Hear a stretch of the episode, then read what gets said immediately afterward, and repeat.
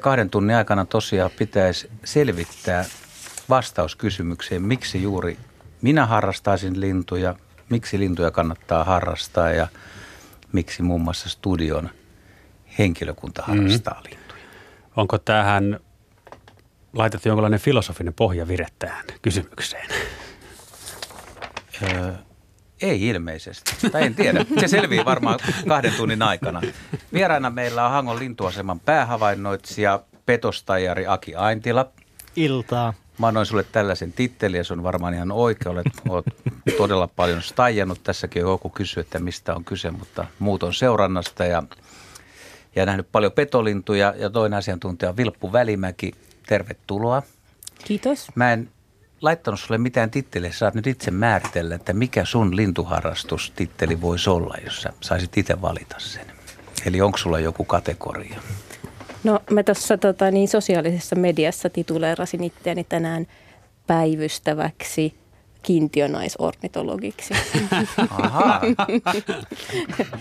Eli... Ehkä vähän matala profiili. Kyllä, mä, kyllä, kyllä me keksitään sulle joku toinen. Säkin Vilppu, pal- sä oot hirveän vaatimaton. sä oot aina ollut hirveän vaatimaton. Joo, no joo. Mutta... Sä oot tehnyt paljon lintulaskentoja ja ollut paljon lintuasemalla ja ollut joo. tutkimuksissa mukana ja tehnyt kaikkia. Niin. Joo. Rengastanut. Mm. Joo, kyllähän mä oon tota, niin, esimerkiksi tehnyt ihan tutkimusta linnuista ja, ja, ja parikymmentä vuotta käynyt jo lintuasemillakin. Niin, no sä oot sitten moniottelija. Kyllä. Päähavainnoitsija ja moniottelija ja, ja, ja Mar- Markus on Porvoon tuleva lahja. Kyllä, niin. nimenomaan ja, ja kun paljon liikkuu tuolla tietä myöten, tienreunaa myöten, niin ennen kaikkea kuulee lintuja. Ei, ei niinkään näe, koska tota, siinä on vähän keskittyminen muualla, mutta, mutta kuulee aina. Siinä on muuten yksi lintuharrastuksen sellainen hauska puoli, että siis lintuja havainnoidaan aina. Että jos sä oot harrastanut tai tunnet lintuja, niin aina kun sä oot ulkona, niin sä kuulet mm. joitain ääniä. Kaikki meistä ihmistä kuulee niitä, mutta kaikki ei tunne. Tänne, tähän ehkä tämmöinen ensimmäinen anekdootti, että tänään kun mä kävelin Hangosta sieltä tota Udskaattanin luontopolulta kohti rautatieasemaa, niin mä yhden omakotitalon pihassa kuulin laulavan idänuunin linnun siinä Boulevardin varrella. Että joo, kyllä sitä jollain tavalla koko ajan myös havainnoi, mm. vaikka ei olisikaan ja, linturetkellä. Ja mun mielestä lintu, lintujen äänen ja laulun erottaminen ja kuunteleminen ja havainnoiminen vertautuu ihan samalla lailla esimerkiksi erilaisten kielien kuuntelemiseen. Jos kuulee ekan kerran jotain kieltä, se saattaa kuulostaa ihan ö, samalta – koko ajan. Siitä ei saa minkäänlaisia nyanssieroja, mutta heti kun kieltä kuulee enemmän tai peräti vähän opiskelee sitä, niin alkaa kuulla yksittäisiä sanoja. Lintujen laulussa on ihan sama asia. Kun niitä kuulee enemmän, niin alkaa huomata erilaisia asioita ja yhtäkkiä ymmärtääkin, että täällähän laulaa useampikin lintu, ehkä ole vain yhtä pelkkää isoa linnunlaulua koko maisema keväisin. Pitäisikö me ottaa haasteeksi myös se, että jos joku nyt tämän ohjelman perusteella alkaisi harrastaa lintuja, niin miten voi oppia lintujen ääniä? Tätä kysytään aika usein. Mm. Onko Vilppu hyvä opastamaan tämmöisessä asiassa? Mä oon varmaan itse surkea ääni, mm. äänien tunnistaja. To, joo, joo. Ja, ja just se, että kun tuntikausia viettää ulkona, ei, ei sen kiikarin kanssa niitä lintuja katselemalla. Se on, se, on se kuuntelemalla tunnistaminen niin. aika pitkä tie, koska ei Joo. oikeastaan mistä lähteä liikkeelle. Jos jostain kuuluu linnunlaula, jota ei tunne, mm. niin mistä lähtee liikkeelle? Kirjoitat huhtikuu, linnun laulu. Silloin saat hakutulokseksi semmoisia lintuja, jotka laulaa huhtikuussa ja sitten alat hakea ääntä, että joo, oliko se tämä, oliko se tämä, oliko se tämä. Meillä on kuitenkin ensimmäinen soittaja tässä vaiheessa. Urpo ja Imateralta. Moi. No moi. Moi moi. Tuota, minä on varsinainen lintuharrastaja silleen, niin kuin tämä pongari, mutta tuota, minä on lintujen ystävä. Minä on syöttänyt niitä monta kymmentä vuotta ja tehnyt. Tontillakin on tuolla Suitsasaaressa niin tuota, varmaan 2-30 pönttöä on omalla tontilla ja niitä on ympäri saarta, mutta tuota, lähinnä se, että nyt, nyt kun tuli tämä takatalvi vapun jälkeen, kun minä pääsin pitkästä aikaa saareen, silloin siellä ei ollut hirveän paljon lintuja. Mutta sitten kun tuli se takatalvi, niin tuota, ne söi kahteen päivään 60 kiloa auringonkukan siemeniä. Eli siinä oli lähinnä peipposia ja järvipeippoja, oli sinne sitten viherpeippoa, vihervarpusta ja muuta näitä vähemmän. Lähinnä oli niin kuin näitä peippoja. Oli, en ole koskaan nähnyt niin paljon lintuja yhtä aikaa. Minullakin oli sinne viisi, viisi ruokintapaikkaa, niin tuota, kaikkien alustat oli ihan mustanaa, tai en mustanaa, mutta tuota, ihan täynnä lintuja. Siis montaks kymmentä kiloa sä sanoit, että meni? 60 Oliko se kiloa 60 kahtena kiloa? Mm, Se on aika paljon. Joo. kyllä. Se on, niitä oli siis todella paljon. no se mökki on semmoisella kannakkeella kahden, kahden niin kuin järven selän välissä. Ja kun siellä saaressa ei kukaan muu niitä syötä, niin vissi niistä katsoo, että syyvää nyt tuota tieaselta kaikki pois, mitä sillä on vielä jäljellä. Joo. Vissi tässä on niin kuin vähän, kun on itsekin tiainen, niin tämmöistä linturakkautta silleen, että tuota, täytyy se serkkuja ja ystäviä auttaa. Tiaisella oli to, ton verran siellä Oli, oli. Mi- minun vähän jo pelotti, että minulla jäät niin kesän yli, mutta ei jäänyt. Ai, Kyllä ai. niin kuin tänäkin, tänäkin talvena, olisiko joku 10-15 säkillistä auringonkukansiemeniä ja sitten pähkinää ja tali, talipalloja ja pötköjä. On niitä aikamoinen määrä männyt siellä pitkin talvea.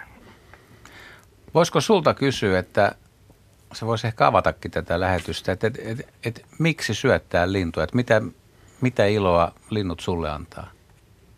Minusta niitä on niin mukava, mukava seurata siitä mökin ikkunasta. Ja, ja ehkä se on se, että tuota, jotenkin kun sitä on kasvanut, kasvanut niin kuin olemaan lintujen kanssa, niin se, kun niitä jaksaa vaan seurata, siellä näkee kaik, kaikkea hienoa. Ja, ja ehkä se nyt oli, kun tämä takatalvi tuli, niin se oli varmaan aika monelle linnulle jopa pelastus näistä, että tuota, ne selvisi, koska ei, mistä, mistä ne olisi oikeastaan ruokaa saaneet silloin lumen alta.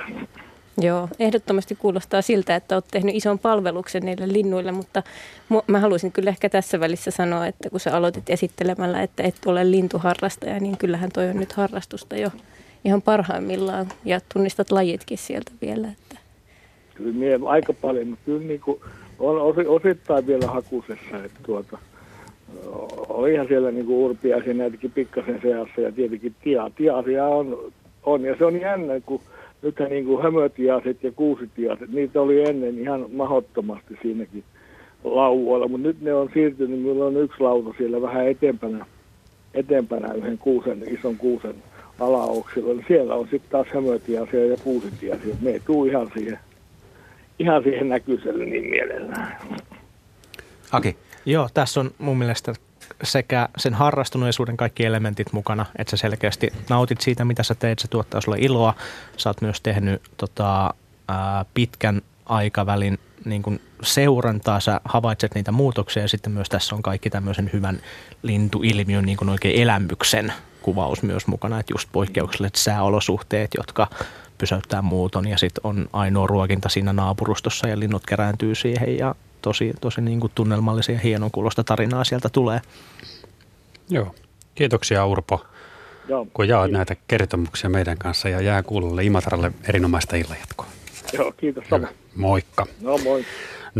0203 17600. Luontosuomen kysymys kuuluu tänään, että miksi harrastaisin lintuja?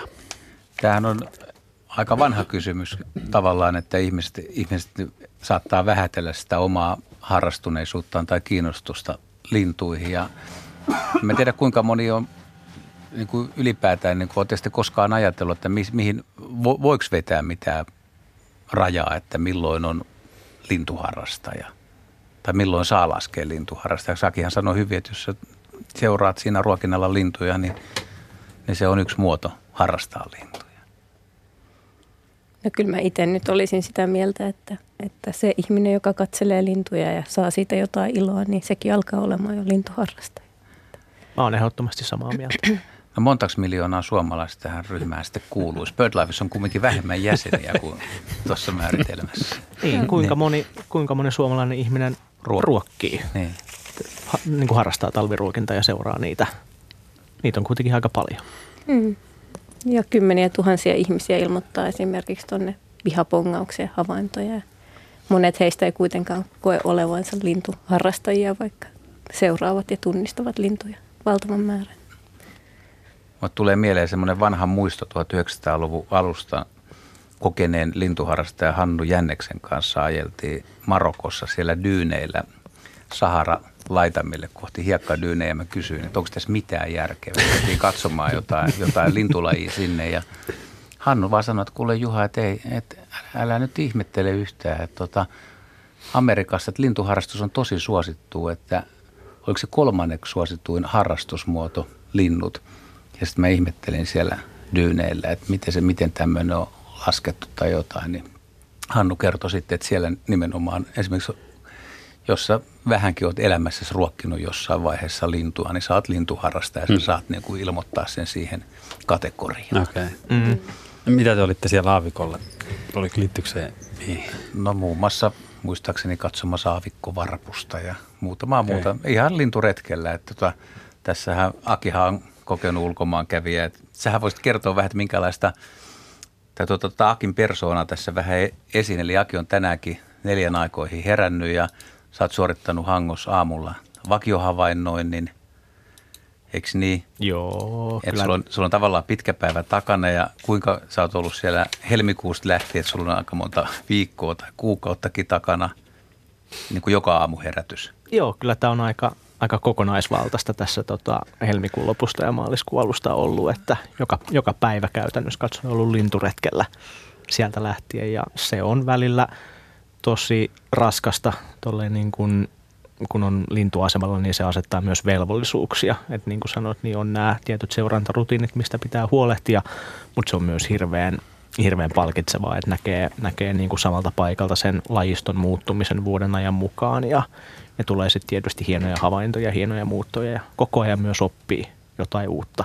Ja samalla sitten myös löytää sen ilon siitä ihan tavallistenkin lintujen katselusta, että ei ole ei joka päivä voi olla huippumuuttoa tai ei, ei joka päivä voi löytää sitä rariteettia, vaan, vaan tota, sitä niin kuin perusasiat korostuu. Entäs väsymys, kertautuukset? Siinä täytyy kumminkin olla semmoisiakin päiviä, että ilta menee vähän pidempään, juttelee kavereiden kanssa ja sitten taas aamulla uudestaan ja seuraavana aamuna, niin Kyllä Milloin sekin, sä nukut?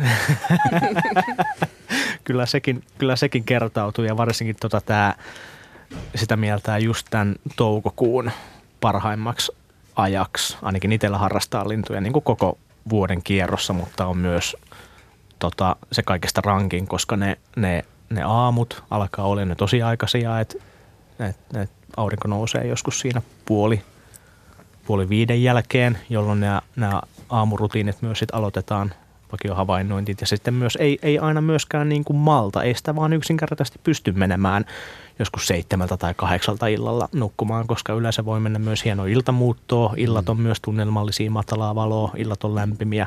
Ja yöllä laulajia pitää kuunnella. Totta kai, hmm. että tämä alkaa olla sitä parasta aikaa näiden, näiden tota, kerttusten sirkkalintujen näiden havaitsemiseen ja niiden kuunteluun, niin, niin, niin ei välillä tuntuu siltä, että ei malttaisi nukkua ollenkaan. Vilppu. Joo. Mä tota, niin tässä just viime viikonloppuna kerroin ystäville siitä ihan ensimmäisestä kokemuksista, kun on ollut Artikaasta ajamassa. Just tähän aikaan, että aamulla aloitetaan silloin, kun aurinko nousee ja sitten päivällä seurataan petolintuja ja iltapäivällä on ehkä semmoinen pieni kuollut hetki, jossa voi vähän nukahtaa ja sitten mennäänkin kuuntelemaan jo yölaulajia ja sitten saattaa mennä yömuuttoon ja tälleen näin. Ja koko ajan pitää olla hereillä ja tarkkaavainen ja – tällä lailla ja sitten nuori harrastaja niin usein veti itsensä niin sippi, että jossain vaiheessa tuli itku, ihan oikea hmm. itku, että nyt mä en vaan jaksa enempää. Että aika monta vuotta meni siihen, että oppi säätelemään omia voimavaroja, että välillä vaan pitää nukkua, että muuten ei tästä selviä. Ja ehkä vähän ikääkin piti Mä en ole vielä oppinut. Sä oot niin nuori. Kyllä mäkin muistan Ristisaaren ensimmäisiltä keikoilta, kun pääsi Arktikaa seuraa ja yritettiin sitä niin kuin tosissaan vähän katellakin siinä, niin ja veni aika paljon alle ja kuin satoja tuhansia, niin ne tuli kyllä yöllä uniinkin, että se teltassakin näit niitä ja sitten niitä ääniä kuulu, kun linnut oikeasti muutti yöllä, niin aamulla ei välttämättä oikein tiennyt, että onko tajannut tai seurannut koko yön sitä, että onko se ollut unessa vai oikeasti kuitenkin. Että, mutta tähän mä sanon sen, että jos on, on viikon tai pari päivää siellä, niin ei saisi valittaa, että väsyttää, kun vertaa tuohon Akin tämän hetken suoritukseen. Että se on niin kuin tosiaan niin kuin joka päivä pari-kolme kuukautta. Että en oikeastaan kadehdi sinua.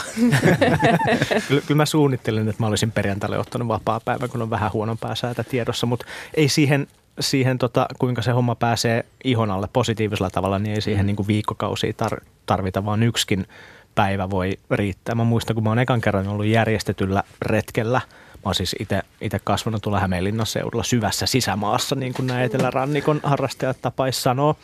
Niin ensimmäinen, huht, niin nimenomaan, ensimmäinen huhtikuinen reissu Porkkalaniemen kärkeen. Ja se haahkojen, allien, lokkien, möykkä, meteli, se tunnelma, ihan pelkästään se tunnelma sen niemen kärjessä Tyynen meren äärellä, niin mä, mä kuulin sitä, sitä samaa äänimaisemaa vielä samana iltana, kun mä menin Joo. nukkumaan. Mä en saanut unta, se oli niin kokonaisvaltainen ja voimakas kokemus. Ja se on varmaan sitten semmoinen, mikä on saanut mut niin kuin just tuolla Hämeen metsissä ja järvillä kasvaneena myös sit niin kuin profiloitumaan tänne etelärannikon piiriin. Että niin kuin meristajaaminen ja rannikkoretkeily, niin vei Sa- voiton. Siitä Markus Mallia nyt.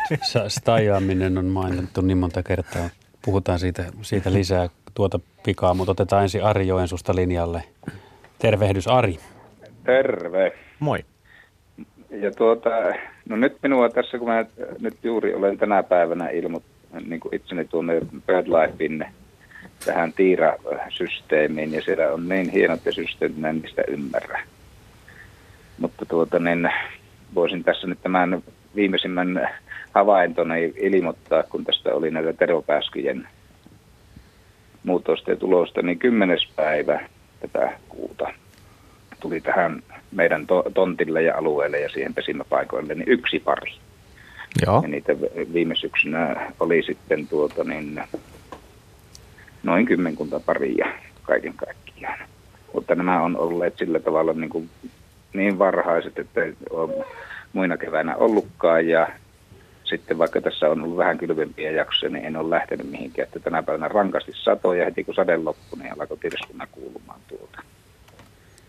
Mutta sitten näistä lintuhavainnoista, että nuorempana niin kun katselin ja seurasin lintujen olemista ja kun mulla ei oikein tuota sävelkorvaa, niin sitten on ollut vaikea niitä tunnistaa, mutta kun niitä tarpeeksi kauan, 50 vuotta on seurannut, niin aina jotakin oppii ja oppii tunnistamaan. Ja, ja siinä on vielä paljon tätä koulunkäyntiä ja kehitystyötä tehtävänä tämmöisiä mieleenpainuvia havaintohetkiä on ollut 20 vuotta sitten ystäväni Matin kanssa.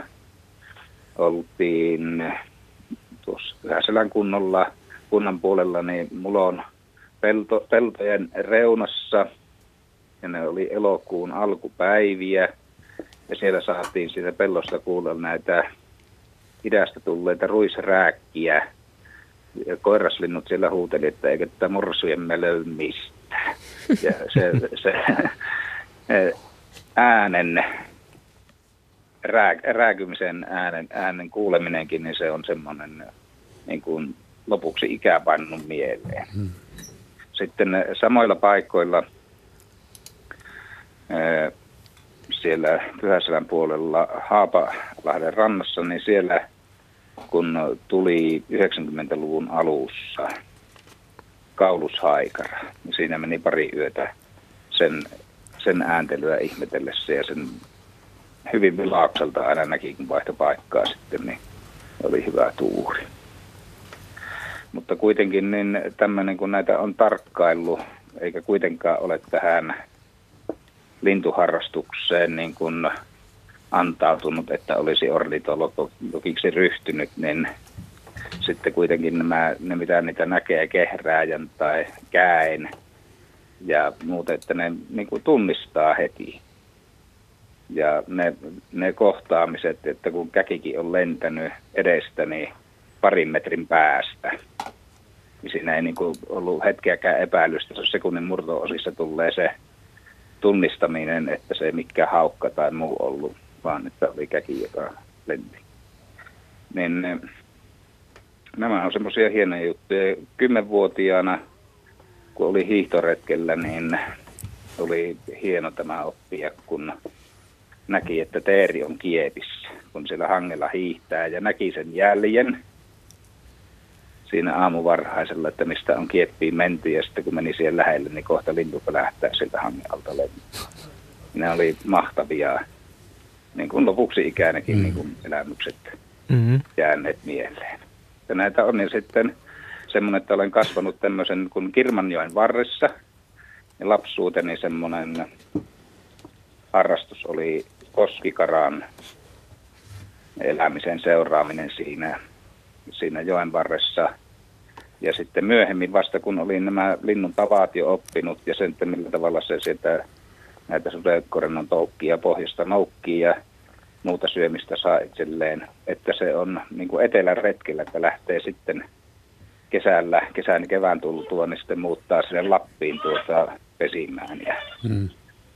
niin, että näissä niin kuin on luontohavainnoissa monesti, että mulla on ollut tämä havainto ensin ja sitten vasta tieto tullut myöhemmin, Joo, kyllä. on karttunut. Ja sitten tietää niin kuin sieltä muistoista tunnistaa että mitä on nähnyt ja mitä on Joo. kokenut, niin kyllä ne on sillä tavalla niin kuin semmoisia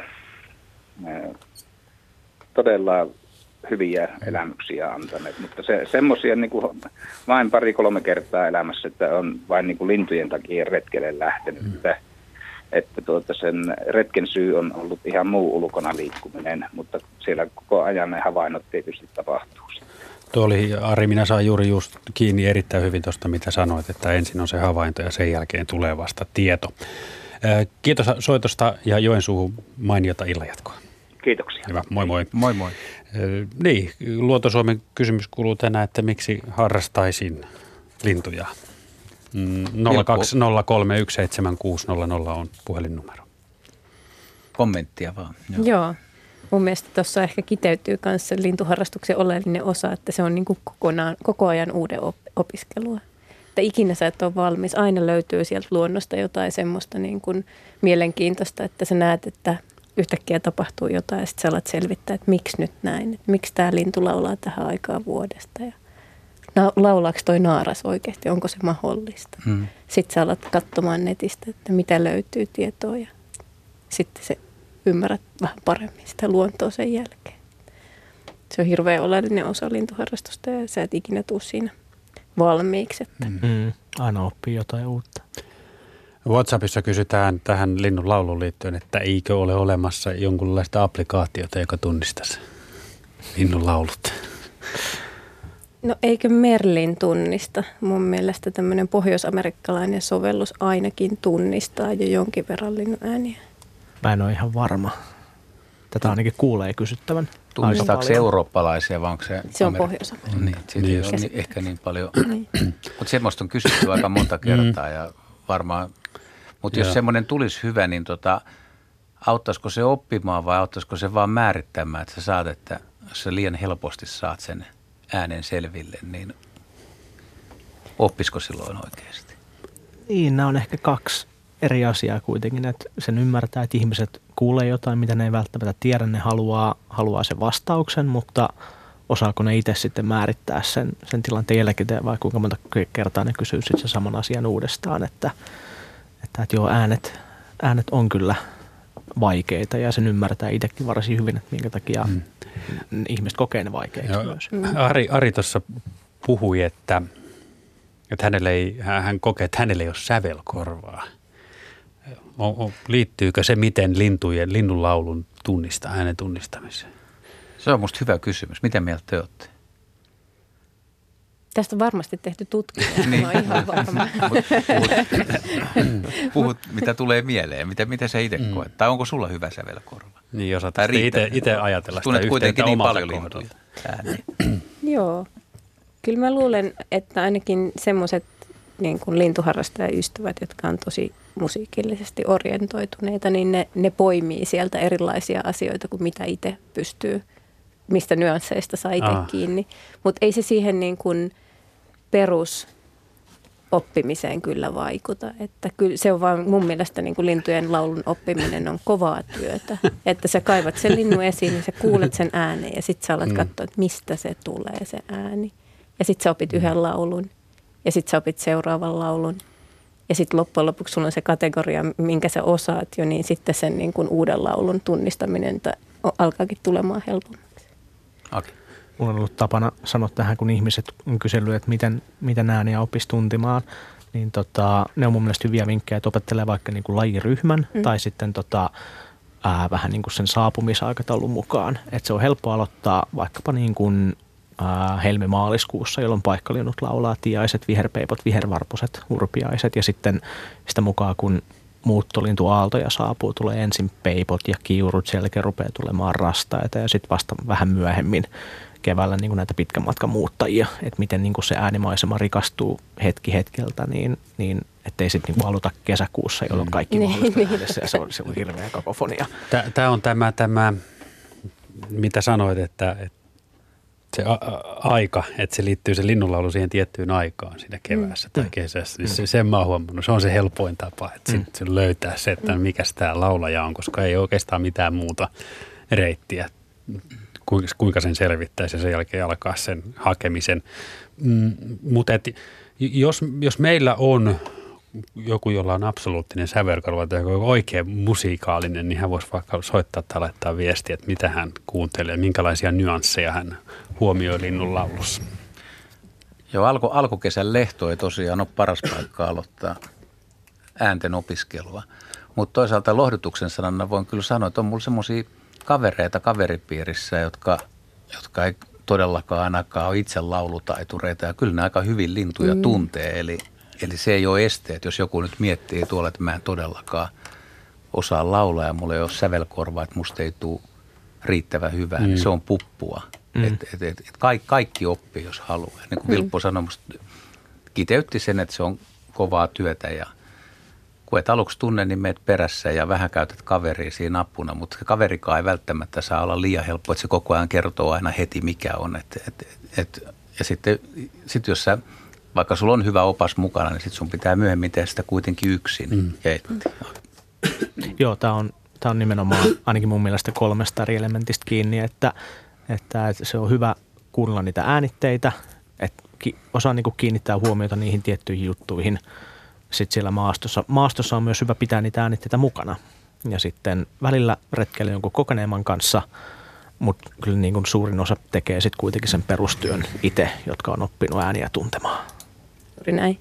Ja siihen täytyy sanoa, että, että esimerkiksi tämmöinen lintukirja, joka saa kännykkään, jossa ne äänet on jo nyt valmiina, niin se tarjoaa kyllä paljon helpotusta, että sieltä nopeasti voi kaivaa sen lajin, jota voisi epäillä ja sitten kuunnella sen äänen siinä maastossa jo.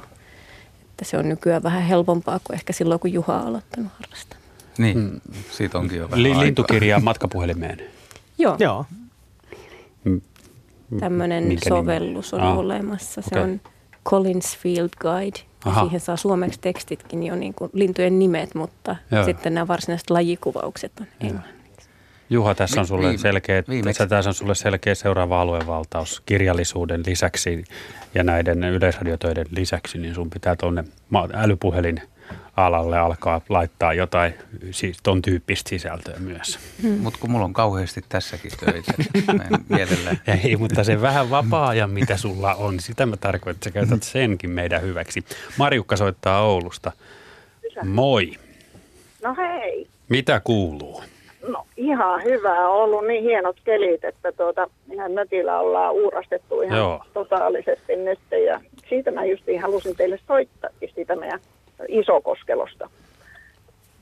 Nimittäin tuota, kun tässä puhuttiin siitä, että onko lintuharrastus minkälainen osa elämää, niin ei kyllä ole ollut minkäänlainen osa minun elämää ennen, mutta nyt kun me ollaan saatu tuo perintömökki hallintaan ja ollaan siellä siis joka kevät ja kesä tietysti puuhasteltu kovasti, niin meillä on muuttanut semmoinen alivuokralainen sinne, että nyt jo viidettä kesää, niin iso koskelo pesii siellä meidän mökin alla. Ja tuota, mm, eh, se on aina hirveän hauskaa se heidän saapumisensa sinne, kun meillä se mökki on ihan lähellä rantaa. Ehkä semmoinen tulva-aikaa ei varmaan kuin jotain 15 metriä.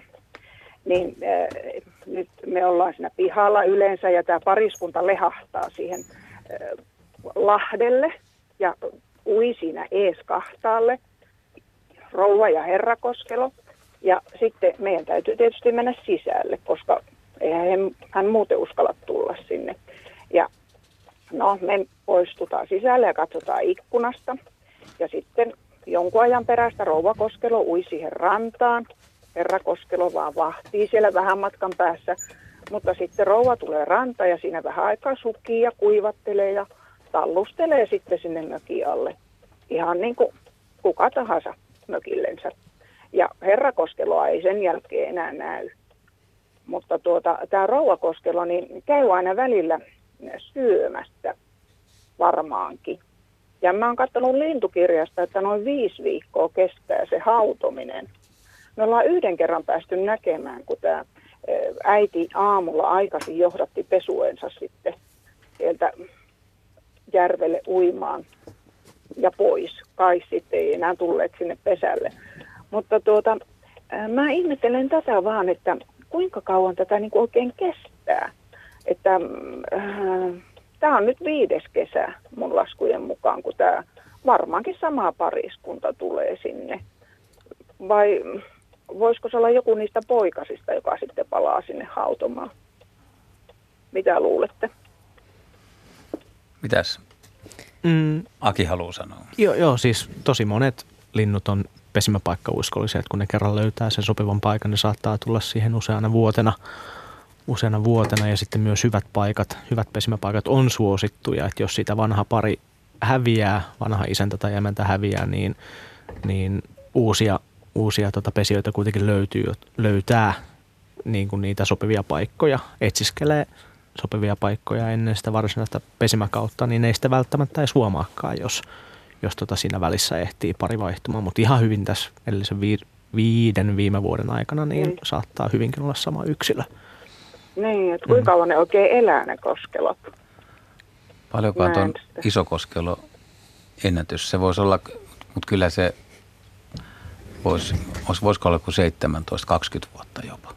Ai jaa. Voi ihan hyvinkin olla, että en, en muista näitä rengastustilastoja ihan ulkoa, että sieltähän pystyisi niin kuin varmistamaan ja toteamaan, että näin vanhoiksi ainakin, mutta, mutta, mutta linnut on yllättävän pitkäikäisiä ja. kuitenkin. Joo, ja ne tulee sillä tavalla kivasti, että ne tulee ihan sieltä, ne ei niin kuin mitenkään kaartele eikä kiertele, vaan tulevat justiinsa siihen meidän mökin kohdalle, ja se on aina se sama rituaali. Ja sitten tämä emo tosiaan niin poistuu sieltä sitten välillä aina syömään ja tuota, sitten kun hän tulee takaisin, niin hän siinä ui siinä eessä niin kauan, että me mennään sisälle ja hän pääsee sitten rauhassa tulemaan. Ja se kestää yleensä noin semmoista 20 minuuttia, että hän saa varmistettua, että ei ole mitään vaaraa ja tulee sitten sinne takaisin. Niin, että siinä tullaan ikään kuin suoraan rastille. Joo, joo mutta, mutta niin kuin sanoin, että me ollaan niin kuin, vähän niin kuin pakosta alettu harrastaa. joo, joo. Jussi Eskola sanoisi Jukolassa, että tullaan suoraan rastiin. Kiitos Marjukka soitosta. Hyvät illanjatkot Ouluun jäähän kuulolle. 0203 17600. Luontosuomi puhuu tänään linnuista ja lintuharrastuksesta. WhatsApp-numeromme on 0401455666. Oliko jotain tähän äskeiseen liittyen vielä Mä voisin ehkä sanoa tähän, että mä oon varmaan tämän studion nopein googlaaja ja mä ehdin tuolta luonnontieteellisen keskusmuseon rengastustoimiston sivuilta tarkistamaan tämän Isokoskelon ikäennätyksen, joka on 12 vuotta ja 6 kuukautta. Joo. Eli sieltä voi myös kuulijat tarkastaa tuota, niin tämmöistä tietoa, jos kiinnostaa, että kuinka pitkään suomalaiset linnut elää, niin mm. ainakin se, mitä on niin kuin todistettu, niin Joo. löytyy sieltä. Kuuntelijamme kysyy WhatsAppin kautta, että, että millaisia lintuaiheisia keskusteluryhmiä on olemassa? Mitkä on parhaita? Mitä te suosittelisitte? Onko ne Facebookissa vai missä ne on? No kyllä varmaan. Missä te keskustelette? No se on vähän semmoinen niin kuin ikävä trendi ollut nyt, että siis Suomen linnut on semmoinen Facebook-keskusteluryhmä, mihin kuuluu paljon lintuharrastajia. Pannaan paljon kuvia ja sitten on lintuharrastusniminen Facebook-ryhmä. Mm. Ja sitten alueyhdistyksillä, alueellisilla lintuharrastusyhdistyksillä on myös omia. Ja BirdLifein sivuilla varmaan jonkin verran käydään myös keskustelua mutta sitten aika paljon keskustelua ihan harrastajien kesken omissa alueellisissa WhatsApp-ryhmissä, mikä on siinä mielessä vähän kurjaa, että ne pitää no niin. sitten löytää. Että Just. kysyä joltain, että onko tällä Ottaa. alueella WhatsApp-ryhmä. Suomen linnut ja lintuharrastusnimisiä ryhmiä löytyy Facebookissa. Joo. Joo. Sähköpostilistat. BirdLife Suomella mm. on oma lintuverkko-niminen valtakunnallinen sähköpostilista, että siellä sitten käydään ehkä niin enemmän tämmöistä argumentoivaakin keskustelua ja, ja niin kuin tarinointia. Mm. Ja sitten melkein kaikilla, jos, jos kaikilla paikallisyhdistyksillä on omat WhatsApp-ryhmät, niin kyllä kaikilla on sitten myös yleensä omat sähköpostilistat myös, että et, et siellä sitten ehkä enemmän semmoista paikallista tarinointia. Mutta joo, sähköpostilistat ehkä enemmänkin kuin niin just Facebook ja sosiaalinen media on mennyt ehkä enemmän tämmöiseen näin tämmöisen linnun, mikä tämä on mm. tyyppiseen mm. ja sitten kuvien jakamiseen. Mm. Ja sitten tietenkin, jos on niinku vasta-alkaja tai lintuharrastuksen alkupäässä, niin tämä BirdLife Suomen sata lajia haaste on, siellä on aika vilkasta keskustelua Facebookissa, kun googlaa sen sata lajia. Mm, mm. Ja sitten jos, jos liittyy BirdLife Suomen jäseneksi tai jonkun alueyhdistyksen jäseneksi, niin silloin saa liittymislahjana tämmöisen lintuharrastajan oppaan, missä kerrotaan niin kuin aika hyvin niin kuin perusasioista. Esitellään erilaisia harrastusmuotoja, mistä mekin varmaan tullaan tässä juttelemaan illan aikana. Että se on niin semmoinen tota, tota, hyvä, hyvä tietopaketti, että jo ihan riittävän hyvä syy liittyä, liittyä jäseneksi. Mulle tuli tästä Isokoskelosta vielä mieleen semmoinen tarina tai tapahtuma, että yksi mun kaveri on Lauttasaaressa seurannut puistokaarella semmoista savupiippua kerrostalon katolla, mihin savupiippuun Siis yksi ainoa savupiippu ja siinä on, on kyllä muitakin savupiippuja, mutta siihen on lentänyt nyt, onko se 19 vai 20 vuotta siihen savupiippuun naaras sisään, siihen samaan reikään. Hmm. Ja se, se kysyy usein sitä just, että voiko se olla se sama, sama lintu ja siihen ei ole vastausta, mutta se on aika hämmästyttävää, että se menee just siihen samaan piipun koloon ja se näkee sen ikkunasta. Joo. Et kun miettii sitä, että pitääkö se sen saman paikan tai miksi joku talon alus valitaan ja miten se vaihtuu se lintu tai miksi se on hyvä paikka. Mutta se, että ihminen pääsee seuraamaan niin yksittäistä tapahtumaa. Niin ja tässä Isokoskelo-tarinassa oli tosi hienoa myös niin kuin se, että miten niin kuin pitkäjänteisesti seurataan niin kuin sitä, sitä tota, koko prosessia. Että että, että ensin huomataan, että linnut saapuu paikalle ja sitten niin kuin tämä, että miten ne sen niin sanotun häiriötilanteen jälkeen vaikka, no niin, palaa sitten sinne pesimäpaikalle ja miten linnut käyttäytyy. Meille on, meille on Jarkko laittanut äänikuvia Reisjärveltä tältä aamulta. Tuolta, hän on laittanut WhatsAppin kautta äänitiedostoja, videotiedostoja, joten tässä nostan tuota hieman tuota hänen laittamaansa äänikuvaa.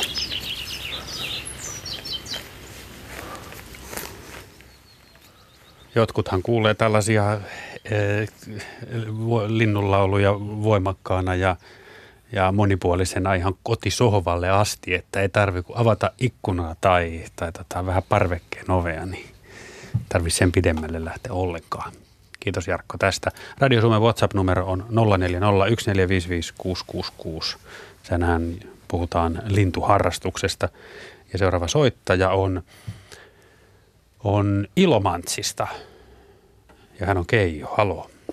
Joo, halo. No mitäs Ilomantsiin? Ihan kiva, kiitos. Tänäänkin, tai eilen nauhoitin tuon viitakelpposen äänen ja eilen juttelin hänen kanssaan. Oh. Mä pystyn tuota, mulla on Suomen ennätyslinnuista äänistä juttelemaan 10-20 linnun kanssa. Minä sinä, radio, sinä olet se kuuluisa crazy lintukuiskaaja. Niin, joo. niin tuota, 50 vuotta mä olen noita ääniä ja sitten ihmisääniäkin satoja. Ja TV-säkin ollut. Ja uh-huh. imitaattorina kieltänyt 20 vuotta, niin yleisö aina haluaa, että matkin lintuja ensimmäisenä. Ja no, sitten mi- siellä, kun on petolintuasiantuntija, niin minä olen 50 vuotta satoja lehtikirjoituksia petolintujen suojelusta. Et petolinnut on minun lähinnä sydäntä ollut lapsesta lähtien. Hienoa. Onko sinulla vielä joku suosikki petolinnuista? On harvinaiset. Möhkön lintutonnissa, kun Venäjältä siinä on satoja kilometriä pelkkää, pelkkää tuota aarimetsää, niin toissa vuonnakin niin mä kuvasin pikkukiljukotka tuli sieltä ja arosuohaukka. Ja haarahaukka ja muuttohaukka. Ja sepä Ai, ai, ai. sattas ja tämmöisiä. Tässä, tässä suorastaan innostui tällaisia. Niin ja saksikolla torkuata, musta, musta päätasku. Joo, joo. Ja Mi- mutta sitten perhosiakin pale siinä välimuoto keisarin viitta häiväperhosta ja tämmöisiä. Joo. Mi- miltä se tuntuu olla tuollaisen ison äärettömän metsän Se antaa vieressä? voimaa. Niin kun mä kuvaan niitä lintuja, niin tuokin, tuo, tuo pikku kiljukotka, niin Harri Kontkanen tunnisti sen kavereiden kanssa. Niin tuota, se antaa vuodeksi voimia. Ja sitten mä oon äärettömän sitkeä siellä lintutunnissa seitsemän tuntia päivässä, kun on hyvä ilma. Ja sitten joskus tuntuu, että ei tässä ole mitään järkeä, kun väsyttää. Mutta jo seuraavana aamuna on kauhea hinku, kuume sinne. Ja Dick Forsman sanoo sieltä, kun tulee lämpöaalto, koska niin just tuo möhkön lintutorni, niin sieltä tulee kotkat. Ja jotakin näin kolme maakotkaa karteli siellä Venäjän puolella koko ajan. Joo. Tarkoitatko sä, i- puhutko tämmöistä itä, itätuulista, jotka tuo Juu, itätuuli, mukanaan joo. kaikkea mukavaa? Kyllä, Oi, joo. mahtavaa. Eh, mutta hei, Keijo, pistäs nyt meille jotain. No, luiskääkkä.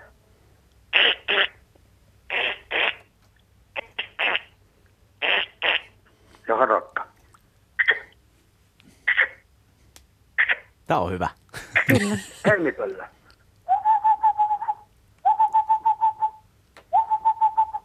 Valkohikla. Ja sitten tietysti kehrääjä.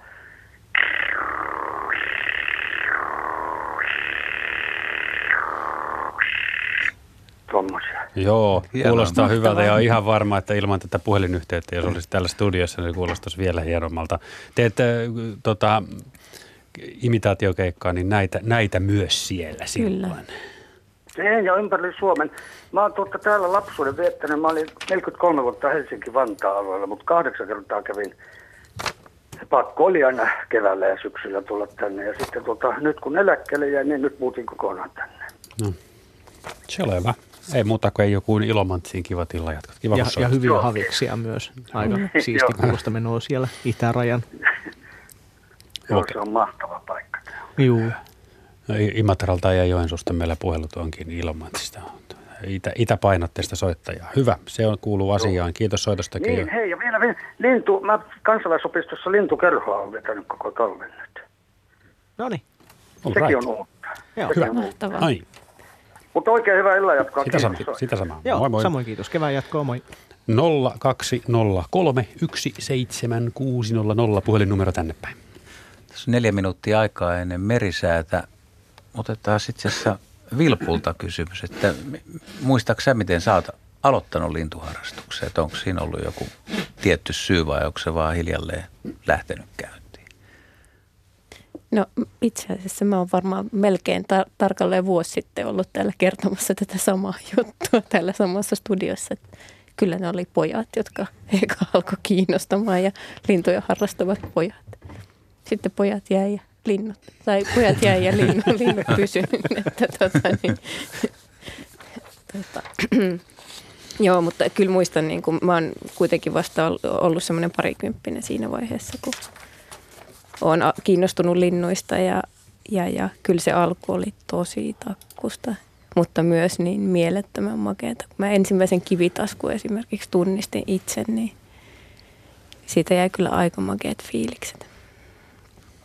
Ja liittyi paljolti siihen, että olin, olin kuitenkin tykkäsin olla tosi paljon ulkona ja kaikki luontoilu kiinnosti, niin sitten se linnut tuli siihen niin kuin luontevana osana.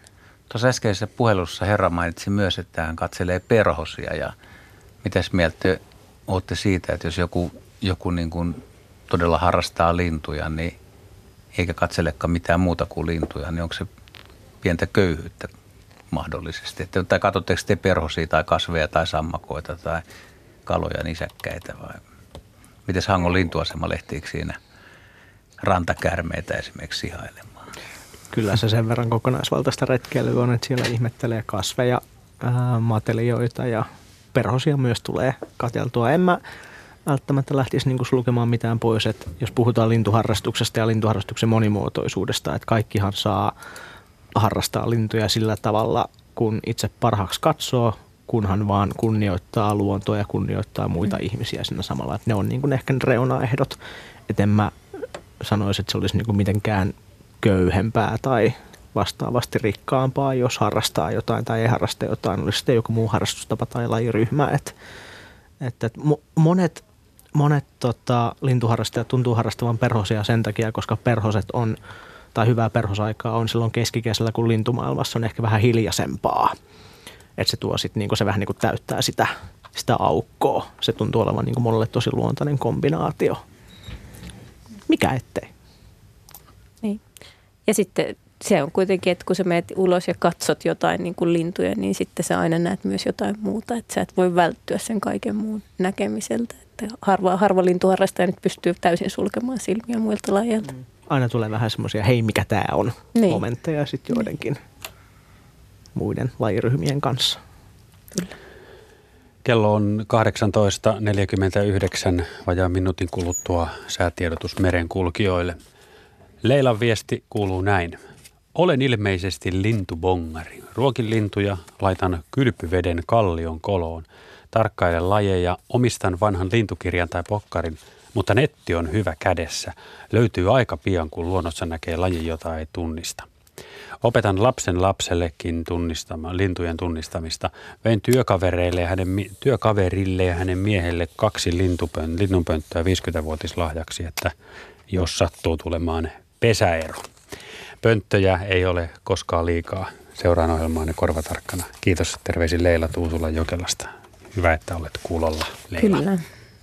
No oliko jotain? Joo, joo tässä, on, tässä mun mielestä tosi hienoa se, että miten myös niin kuin jakaa sitä omaa harrastusta ja innostuneisuutta ja tietoa myös eteenpäin, niin tosi monelle se on, se on olennainen osa myös sitä lintuharrastusta, omaa toimintaa. Et se on palkitsevaa yhtä lailla.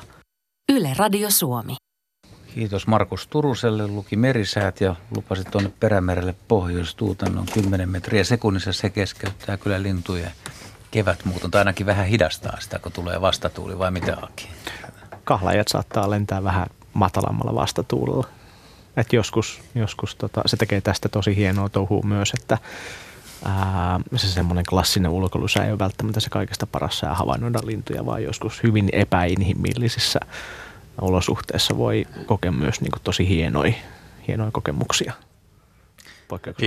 Ihmisten näkökulmasta linnut tulee jollain lailla niitä luonnonolosuhteita uhmaten sieltä. Hakee vähän alempaa linjaa. Tulee Joo. silti pohjoistuulta kohti. Joo. Joo.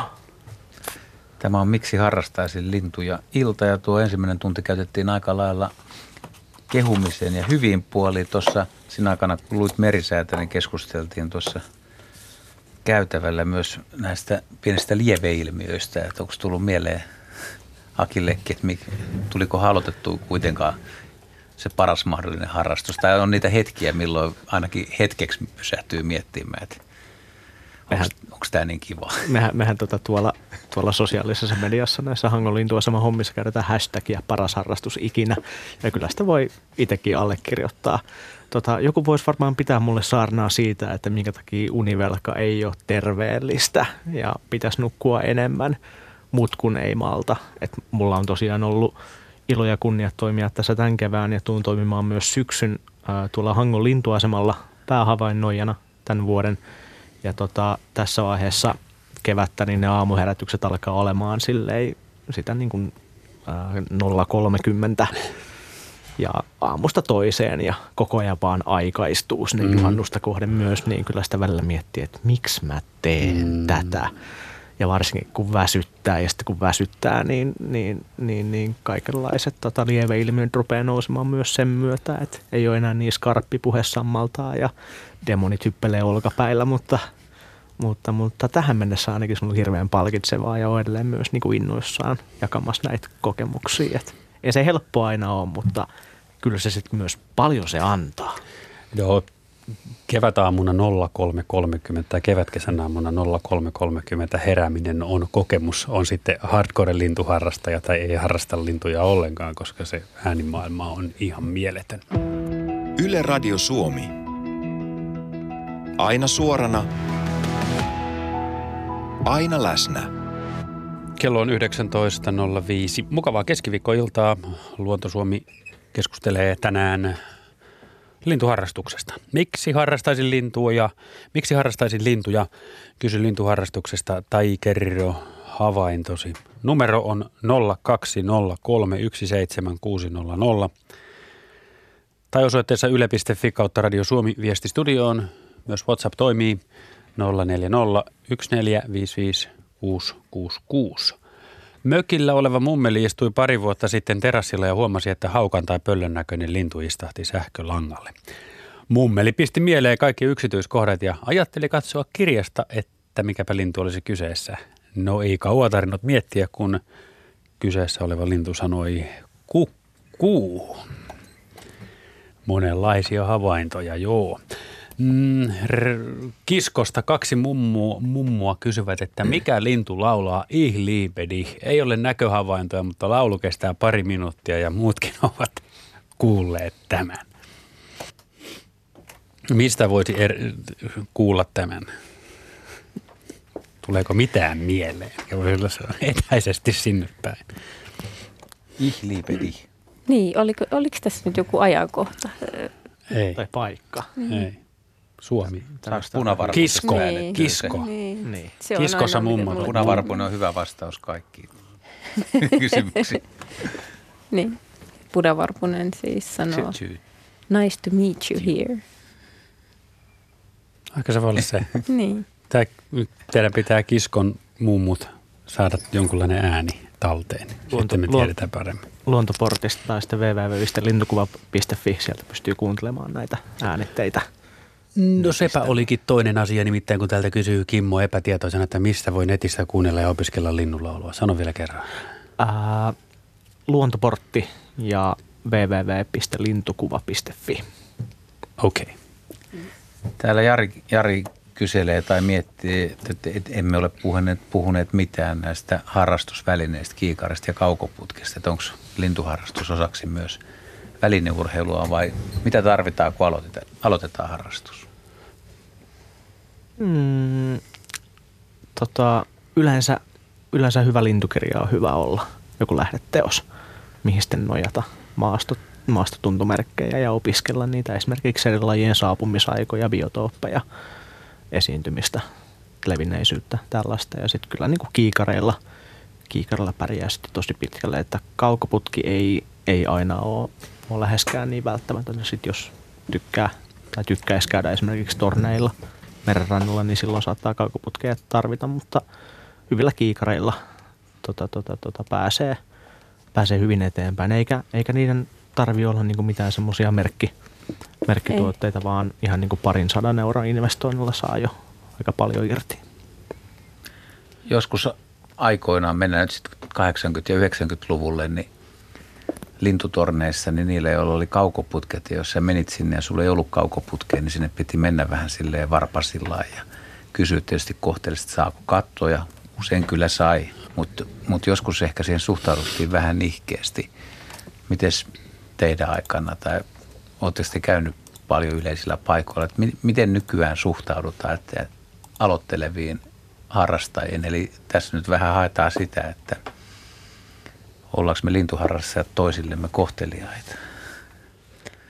No, ehkä täytyy lähteä siitä, että se lintuharrastaja, joka on siellä tornissa, niin se ei tunne sitä tyyppiä, joka sinne tulee. Että se voi olla ihan semmoista, niin jos joskus tunnelma tuntuu jäätävältä, niin se vaan johtuu siitä, että kaikki vähän ujostelee toisiaan. Että ei ole tarkoitus olla välttämättä epäkohtelias. Mutta kun avaa suunsa ja kysyy, että saako katsoa, niin kyllä, kyllä yleensä mun mielestä aina näytetään ja tosi mielellään. Ja ihan mun oman niin kuin lintuharrastusuran aikana niin on kyllä tapahtunut hirveän paljon semmoista niin kuin asenteiden avautumista, että enää ei koeta niitä kanssaharrastajia uhaksi, vaan mielellään ehkä jopa mm. neuvotaan, että kun nähdään, että tulee joku aloittelija, niin, niin, niin halutaankin jakaa ja kysytään, että ootko nähnyt jotain ja jotain. Aika paljon on tapahtunut semmoista. Tiedon panttaamisesta on siirrytty tiedon jakamiseen. Näinkin voisi sanoa. Mm. No entäs hierarkia, siis iso joukko lintuharrastajia, niin siellähän on kokeneita ja kovia ja hyviä määrittäjiä. Sitten siellä on rengastajia, siellä on pesälintu, takseeraajia ja valokuvaajia ja sunnuntai-retkeilijöitä ja ruokkijoita ja meitä on moneen junaan. Mitä mieltä olette? Onko hierarkiaa? Ketä katsotaan ylöspäin? Ketkä on vielä, jos lähdetään siitä, että kaikki on niin kuin hyviä ja mukavia, mutta jotkut on vielä ehkä vähän niin kuin kuuluisampia tai parempia tai jotenkin, onko sellaista? Juu ja ei. Et tota, ää, jos, alo, jos miettii asiaa vaikka niin kuin omasta näkökulmasta, että varmaan kaikilla, kaikilla lintuharrastajilla on semmoisia esikuvia, jotka on ollut tota, tosi tärkeitä henkilöitä siinä niin kuin jossain vaiheessa omaa harrastus, harrastusuraa. Et mulla esimerkiksi lukioikäisenä Jaakko Kanerva, Vilsan opettaja lukiossa, oli tosi tärkeä hahmo. Ja sitten kun muutti Helsinkiin biologian opintojen perässä, niin sit just kun tutustui vaikka Vilppuun tai Lehikoisen Petteri ja Lehikoisen Aleksiin, niin nämä ihmiset on sitten vienyt sitä omaa harrastustoimintaa eteenpäin. Niin sitten nämä tämmöiset tota, oman alan gurut, vaikka tälleen niin petolintufanaatikolle, niin mä arvostan Dick Forsmania todella paljon, joka on Euroopan johtavimpia petolintujen määrittämisen asiantuntijoita, niin sattuu olemaan vielä niin kuin tosi mukava mies, että ehkä silleen, silleen tämmöistä hierarkiaa löytyy. Mutta mut tota, se, että jos lähdetään niin laittamaan eri harrastustapoja paremmuusjärjestykseen, niin, niin sit se on ehkä vähän, no siitä voisit keskustella vähän enemmän. että okei, okay, jotkut, jotkut harrastusmuodot on ehkä vähän yleishyödyllisempiä kuin, kuin toiset, että jotkut tykkää nimenomaan harrastaa linnusto seurantaa, jolloin sitä aineistoa tulee tieteen käyttöön uhanalaisuusarviointeja tai muita tutkimuksia varten ja sitten jotkut taas niin kuin harrastaa välttämättä omaksi ilokseen ja joku saattaisi kritisoida sitä, että no eihän tuo nyt hyödytä ketään, mitä sä teet, mutta se hyödyttää sitä, joka sitä tekee. Hmm. hmm. Ja se on taas niin kuin hänen mielenterveydelleen ja muullekin terveydelleen tosi oleellinen juttu. Mutta semmoinen aika on, on mielestäni ollut, että esimerkiksi sanotte, että, että, että, että, että se vaan bongaa, että se on bongari, se käy katsoa muiden näkemiä lintuja. 90-luvulla semmoinen oli vielä olemassa. Se on ilmeisesti vähentynyt mm. sopivassa määrin. Että, ja bongaaminenhan on yksi, yksi, yksi laji ihan, tai harrastusmuoto ja ihan kovaa duuniahan siinäkin tehdään. Kaik, tai itse asiassa kaikki tekee. Ja niin kuin sä sanoit, Aki sanoi aika hienosti, että tai tulkitsen, että jos tehdään omaa suoritusta, mistä saa hyvän mieleen, eikä häiritse luontoa, eikä, eikä tee mitään, niin sehän on aina oikein tavallaan. Vai? Niinpä, niin. niinpä. Ja bongaaminenkin, tota, tosi monet ää, taitavat, taitaviksi määrittäjiksi todetut lintuharrastajat, niin bongaa paljon, että ne katsoo niitä lintuja siellä maastossa, saattaa tehdä muistiinpanoja, valokuvaa, niitä katsoo valokuvien jälkikäteen – ja ilman niin kuin bongaamista ei välttämättä tulisi semmoista samanlaista kokemusta niistä harvinaisista linnuista tai ylipäätään lintujen määrittämisestä kuin sitten, sitten tota, ää, perusretkeilyllä. Et bongaaminen voi olla paljon muutakin kuin mitä sitä, että laittaa niin kuin rastia ruutuun tai lajia listalle. Vilppu, halusitko sä? Jukka on linjalla Kuopiosta. Halo Jukka. No morjesta. Moi. Jukka täällä, morjesta. Terve, terve. Onko Kuopiossa aurinkoa vai, vai ei, tuota sadetta? Ei ole vähän, vähän pilvistä on no niin. pientä tihkua. Tai itse asiassa mä oon juuri vasta menossa sinne. Mä oon tässä Lahden ja Heinolan välisellä motorilla. Mä oon menossa mökille. Ja, mm-hmm.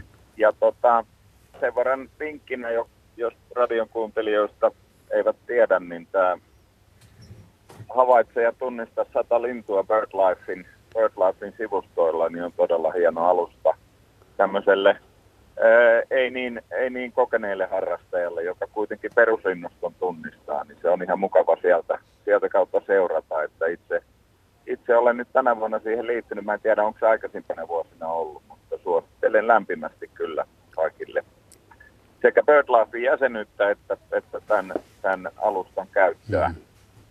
Sata on aika paljon.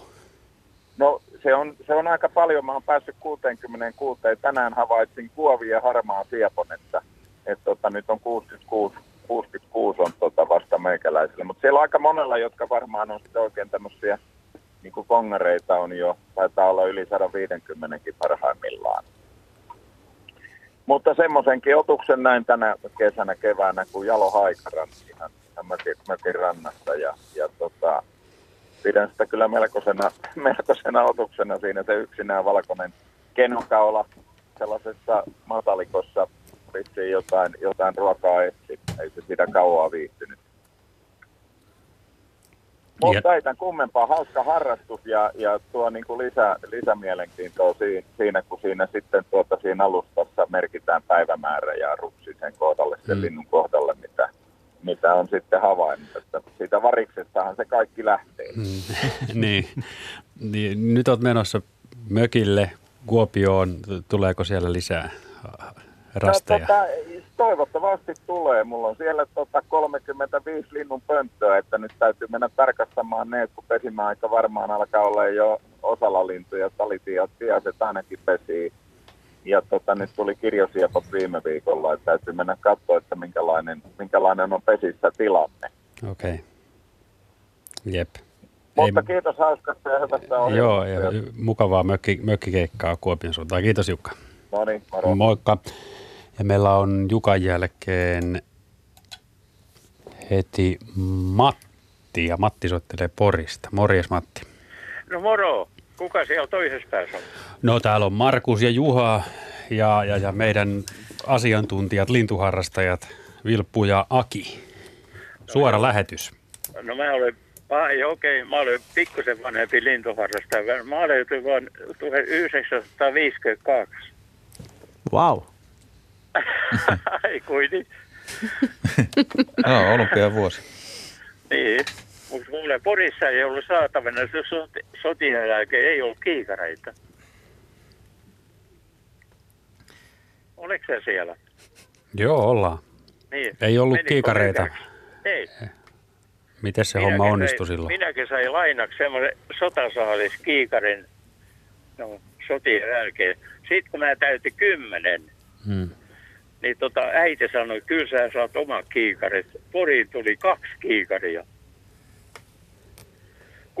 6 kertaa 30 meopter sekkiläinen. Okei. Okay. Ja sitten tuli kahdet kiikarit ja sä sait toiset. Niin, Porissa myytävänä. Joo. Niin, siitä lähti lintuharras. Sitten tuli linnut, mikä se, linnut värikuvina. Sen sä varmaan tiedät. Hmm. Joo. Se lintu, sitten tuli joku lintujen opas niin siitä se lähti sitten. Siellä no. kömpittiin sitten pusikoissa. Mä sain renkastusluvan, mä olin 15. Joo. 25 vuotta mä renkastin. Siitä, siitä lähti. Sitten Pori perustettiin lintutiet, eikö se oli Pori lintumiehet. Semmoinen yhdistys. Mä olin siinä perustajan jäsen. Oli Lilja Ilkka, joka soikkeli Masaa ja Haukio Erkki. No professori kaikki nykyään emeriituksiin. Kovaa sakki.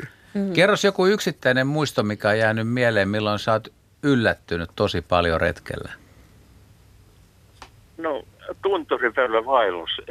Käy, kelpaisiko se? Kelpaa, kerro tarkemmin.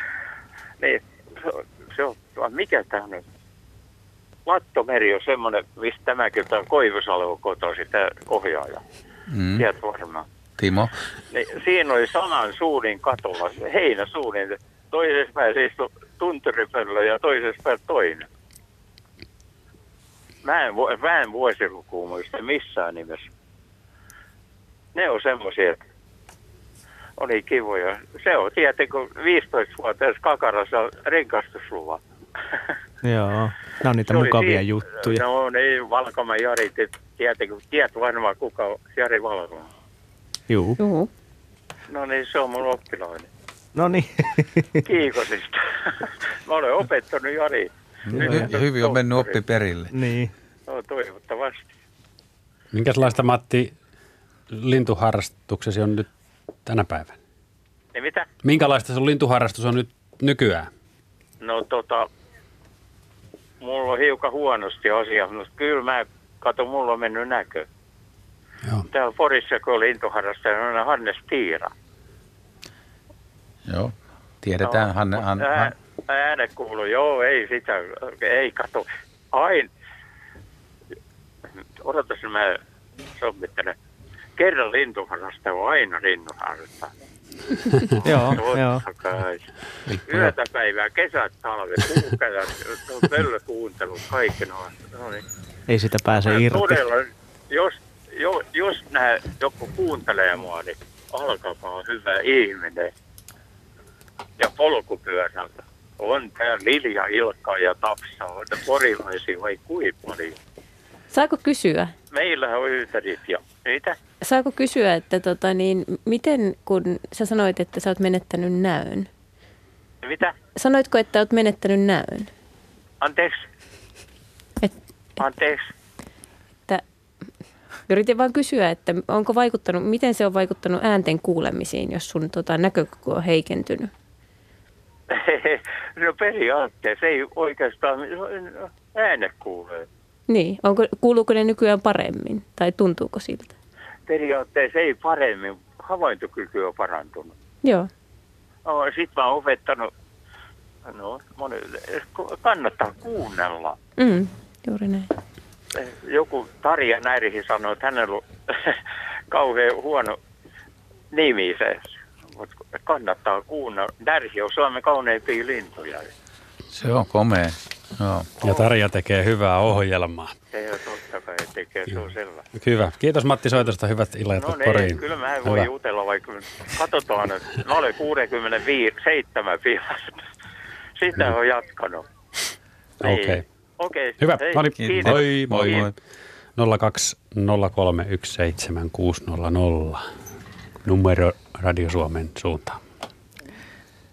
Täällä on kysymyksiä. Muun muassa Satu kyselee, haluaisi raadin mielipidettä Suomen kauneimmasta linnusta. Tämä on va- varmaan vaikea vastata, kun voi olla, voi olla suosikki tai jotain, mutta on, on, mikä, mikäs, mikä olisi Vilpusta kaunein lintu? No mun mielestä herne kertoo maailman kaunein lintu. Oo, Semmoinen harmaan eleganssi, mistä mistään muusta lajista ei löydy. Ja Akin, a, a, Aki, Aki, Akin linnun tietää kaikki. Haluatko vastata mun puolesta? Aki on muuttava haukkafani. Mä oon muuttohaukkafani. Vanha koiraslintu. Mieluiten kalidusalalaji. Ai, ai, ai, ai, ai. Miksi sä oot muuttohaukkafani? Mä näin joskus lukioikäisenä National Geographicin dokumentin siitä, kun, kun sitä lintujen saalistuskäyttäytymistä ja syöksnopeutta tutkittiin ja se vei mennessään. Ne sukeltaa siellä ilmatilassa sellaista 300-350 kilometriä tunnissa alas. Ja... Niin. Ne on myös taitavia lentäjiä, hyvin näyttäviä lintuja. Se kolahti. Mites nuo pienemmät jalohaukat sitten, kun Hangon lintuasemalla näkee, jos ampuhaukka porhaltaa ohi, niin herättääkö sekin kuitenkin pientä kunnioitusta? Kyllä, kyllä, kyllä, kyllä. Mä tuossa yhtenä, yhtenä päivänä huhtikuussa niin katsoin aika pitkältä vastavalossa mennyttä ampuhaukkaa, että siinä kaveri kysyi vieressä, että miksi sä katot sitä, kun sä et näe sitä mitään värituntomerkkejä kuitenkaan. Niin mä vastasin vaan, että just sen takia mä katonkin sitä. Se on kuitenkin ampuhaukka. Otetaan Pasi Kerävalta linjalle, mutta luen viestin, että Ihlibedi on selvästi talitintti urbanisoitunut jopa kiskossa. Meidän pihalla Littoisissa on eräs kovaääninen laulaja tintti, jonka nuotti on juuri tuo ti, tiiti tyy, eli Ihlibedi. Mahtavaa. Miten kuten? Pasi Kerävalta nyt linjalla, haloo. Hyvää haloo, ha, eiku hyvää iltaa ja haloo. Niin se vissiin pitää sanoa. Sekin on ihan oman maun mukaan. Sulla on jotain lintujen opetteluun liittyvää. No tota, aikanaan 80-luvun loppupuolella opiskelin, opiskelin tota, Sörstedin Jannen, Jannen tota, opastuksella tuolla Helsingin OKLn tota, Lammin, Lammin tuota, lintua, tai tota, mikä tämän biologisella asemalla, ja sinne oli lintukossu siellä. Ja, tota, ää, mä innostuin niistä linnusta sillä tavalla, että tota, ja oikeastaan se lähti ensiksi puuvahtisista kasveista. Mä rupesin opettelemaan puuvahtisia kasveja tuolla Helsingin puutarhassa tota, latinankielisillä nimillä. Ja kun mä huomasin, että, että suomenkieliset nimet ja sukunimet, lajien sukunimet ei välttämättä vastaa toisiaan, mä rupesin huomaamaan sen saman linnuissa. Ja mä rupesin opettelemaan niiden lintujen latinankielisiä nimiä puhumaan. Ja sit, aina kun löydän uuden, näen uuden lajin, niin mä yritän muistaa myös sen latinankielisen. Äänesi, Pasi, häviää välillä kuulumattomiin. Koetatko puhua puhelimeen Mä, vähän. pu, mä puhun oikein, puhun oikein. Yritän puhua joo. oikein, yritän Joo. puhua oikein, oikein kyllä selkeästi. Joo. Eli siis on yrittänyt opetella kaikkien uusien lintujen, mitä mä tunnistan, niin niiden latinankieliset nimet. nimet. Se lähti puu, puu, puista, suomalaisista puista, puista puuvaihtisista kasveista ja sitten sen jälkeen tota, kaikista muistakin. Että. Joo. Sinulta irtoaa useamman, useammalla kielellä nämä, nämä No. linnut. No joo, kyllä, joo, ja sitten joitakin on, on mun, mun mielestä ihan hauskoja, tota, joitakin englanninkielisiä nimiä myös, että joku telkkä, niin Golden Eye kertoo aika paljon sitä linnusta, tai, tai tota, til, tilhellä Waxwing kertoo mun mielestä aika paljon siitä linnusta niin. itsessäänkin jo. Tietysti joo. sitten nämä myös nämä latinankieliset nimet kertoo omiaan, että, tota, että tota, ei kun supekuula esimerkiksi toi, toi punahinta, niin se on, supekuula on punainen hinta ja tota, niin edespäin. Miten nuo tota, latinankieliset nimet, niin kerro meille jotain, muutamia. Muutamia. Niin. Öö, no esimerkiksi vaikka, no hengillä köleps, eli tuo tota, peippo. Kölepsän tähdättää myös sitten vanhaa poikaa, kun se nyt tähdätti, että tota, liittyy siihen, että, että tota, peippo koirasvissi hoitaa niitä poikasia sitten siinä loppuajalla ja näin edespäin. Ja onhan näitä sitten kaviaartika, kaviastellaata, eli siis kuikka ja kaakkuri. Mm. Asio-otus on mun mielestä aivan upea, upea tota, latinankielinen nimi. Eli, eli tota, sarvipöllöt se nyt on sitten. Joo. joo. Ne on aika hauskojakin jopa kaikki. Hyvä. Kiitos Pasi soitosta ja hyvät mitään. Keravalle. Kiitti. No niin, Moikka. moi moi. 0203 17600 lintuharrastuksesta puhutaan vielä 33 minuuttia. Moni lintuharrastajahan joutuu tai opettelee nämä tieteelliset nimet, mutta se on vähän lisähankaluuksia siinä, että niitä tupataan muuttaakin aika lailla. Esimerkiksi tinttien osalta seuraatteko te koko ajan? Käytettekö te niitä, mitä te olette joskus oppinut vai oletteko te koko ajan ajan hermoilla, kun muuttuu? Mä muistan naura, naureskelleeni joskus nuorena vanhoille lintuharrastajille, jotka sanoo anas patula tuosta lapa sorsasta. Nyt huomataan, että ollaan itsestä osasto, jotka ei opi niitä uusia nimiä. kyllä, juuri näin. Eli, eli muutoksia tulee kyllä tällä hetkellä sitä vauhtia, että ei oikein mennä perässä pysyä ja erilaisia taksonomioita on ja Mm. vähän eri järjestelmiä noudattaa eri, eri paikoissa. Kyllä on välillä vaikea pysyä perässä. Ja sitten tähän tietenkin tuo tämä lisämausteensa se, että lintuharrastus ei tietenkään rajoitu pelkästään Suomeen, vaan niin kuin Aki on ollut paljon ulkomailla ja mäkin jonkin verran ulkomailla harrastamassa. Mä asuin Alankomaissa puolitoista vuotta ja olin Sveitsissä töissä ja tälleen näin, niin sinne joutuu opittelemaan ne lintujen nimet myös sitten niin kuin englanniksi ja hollanniksi ja kaikkihan Suomessa tietenkin osaa ruotsiksi lintujen nimet ja sitten vielä saksaksi siihen päälle, niin siinä alkaa välillä olemaan vähän pääsekasi, että millä, millä nimellä tätä lintua nyt kutsuisi sitten. Mutta eikö se ole vähän epäreilua, kun alun perin, jos on oikein ymmärtänyt, tieteelliset nimet on kehitetty sitä varten, että kaikki maailman ihmiset, jotka haluaisi puhua niistä lajeista, on ne lintuja tai kasveja tai hyönteisiä, niin ne ymmärtää saman nimen ja aika monet britti- ja amerikkalaislintuharrastajat kuitenkin käyttää englantilaisia nimiä ja suomalainen on pakotettu opettelemaan englantilaiset nimet, jos haluat keskustella heidän kanssaan. Että ei riitä, että sä opettelet tämän NS oikein kansainvälisen Hmm. nimen. Joo, eikä välttämättä ne esimerkiksi amerikkalaiset varsinkaan, niin, tai Pohjois-Amerikasta tulevat, niin ei, ei tunnekaan välttämättä latinankielisiä nimiä, että he myös tykkää käyttää paljon omia lyhenteitään. Ja latinankielisessä nimissä siellä sitten tuleekin just niin nämä, takso, tai siis niin nimistöerot kaikista Mm. mm. vahviten myös. Niin kuin, Mm. mm. Esimerkiksi jollekin yleiselle eurooppalaiselle lajille saattaa olla kolme eri, eri tota, tieteellistä nimiä riippuen siitä, että Mm. mm. mitä taksonomista järjestelmää seurataan. Kuuntelijamme kysyy, että kuinkahan monta lintua keskiverto suomalainen tunnistaa? Oo. Joo, tämä onkin vaikea nyt kysymys. veikkaus. Nyt punnitaan, nyt punnitaan teidän, tutkimus. Joo. Jos ei punnitaan ole, teidän arviointikyky. Ylähän voisi tehdä pienen kyselyn. Niin. Niin voitaisiin tehdä, mutta sä voisit heittää nyt ennakkokaavailu, että minkälaisessa kymmenluvussa mennään. Keskiverto suomalainen pystyy, Herran Jumala. Anna tulla rohkeasti. No mun tekee mieli sanoa 20, mutta mä en tiedä, mihin se pohjautuu. Että se on kyllä ihan heitto. Mututuntuma voi joskus olla hyvä tuntuma. Mitä se meillä Taki olisi?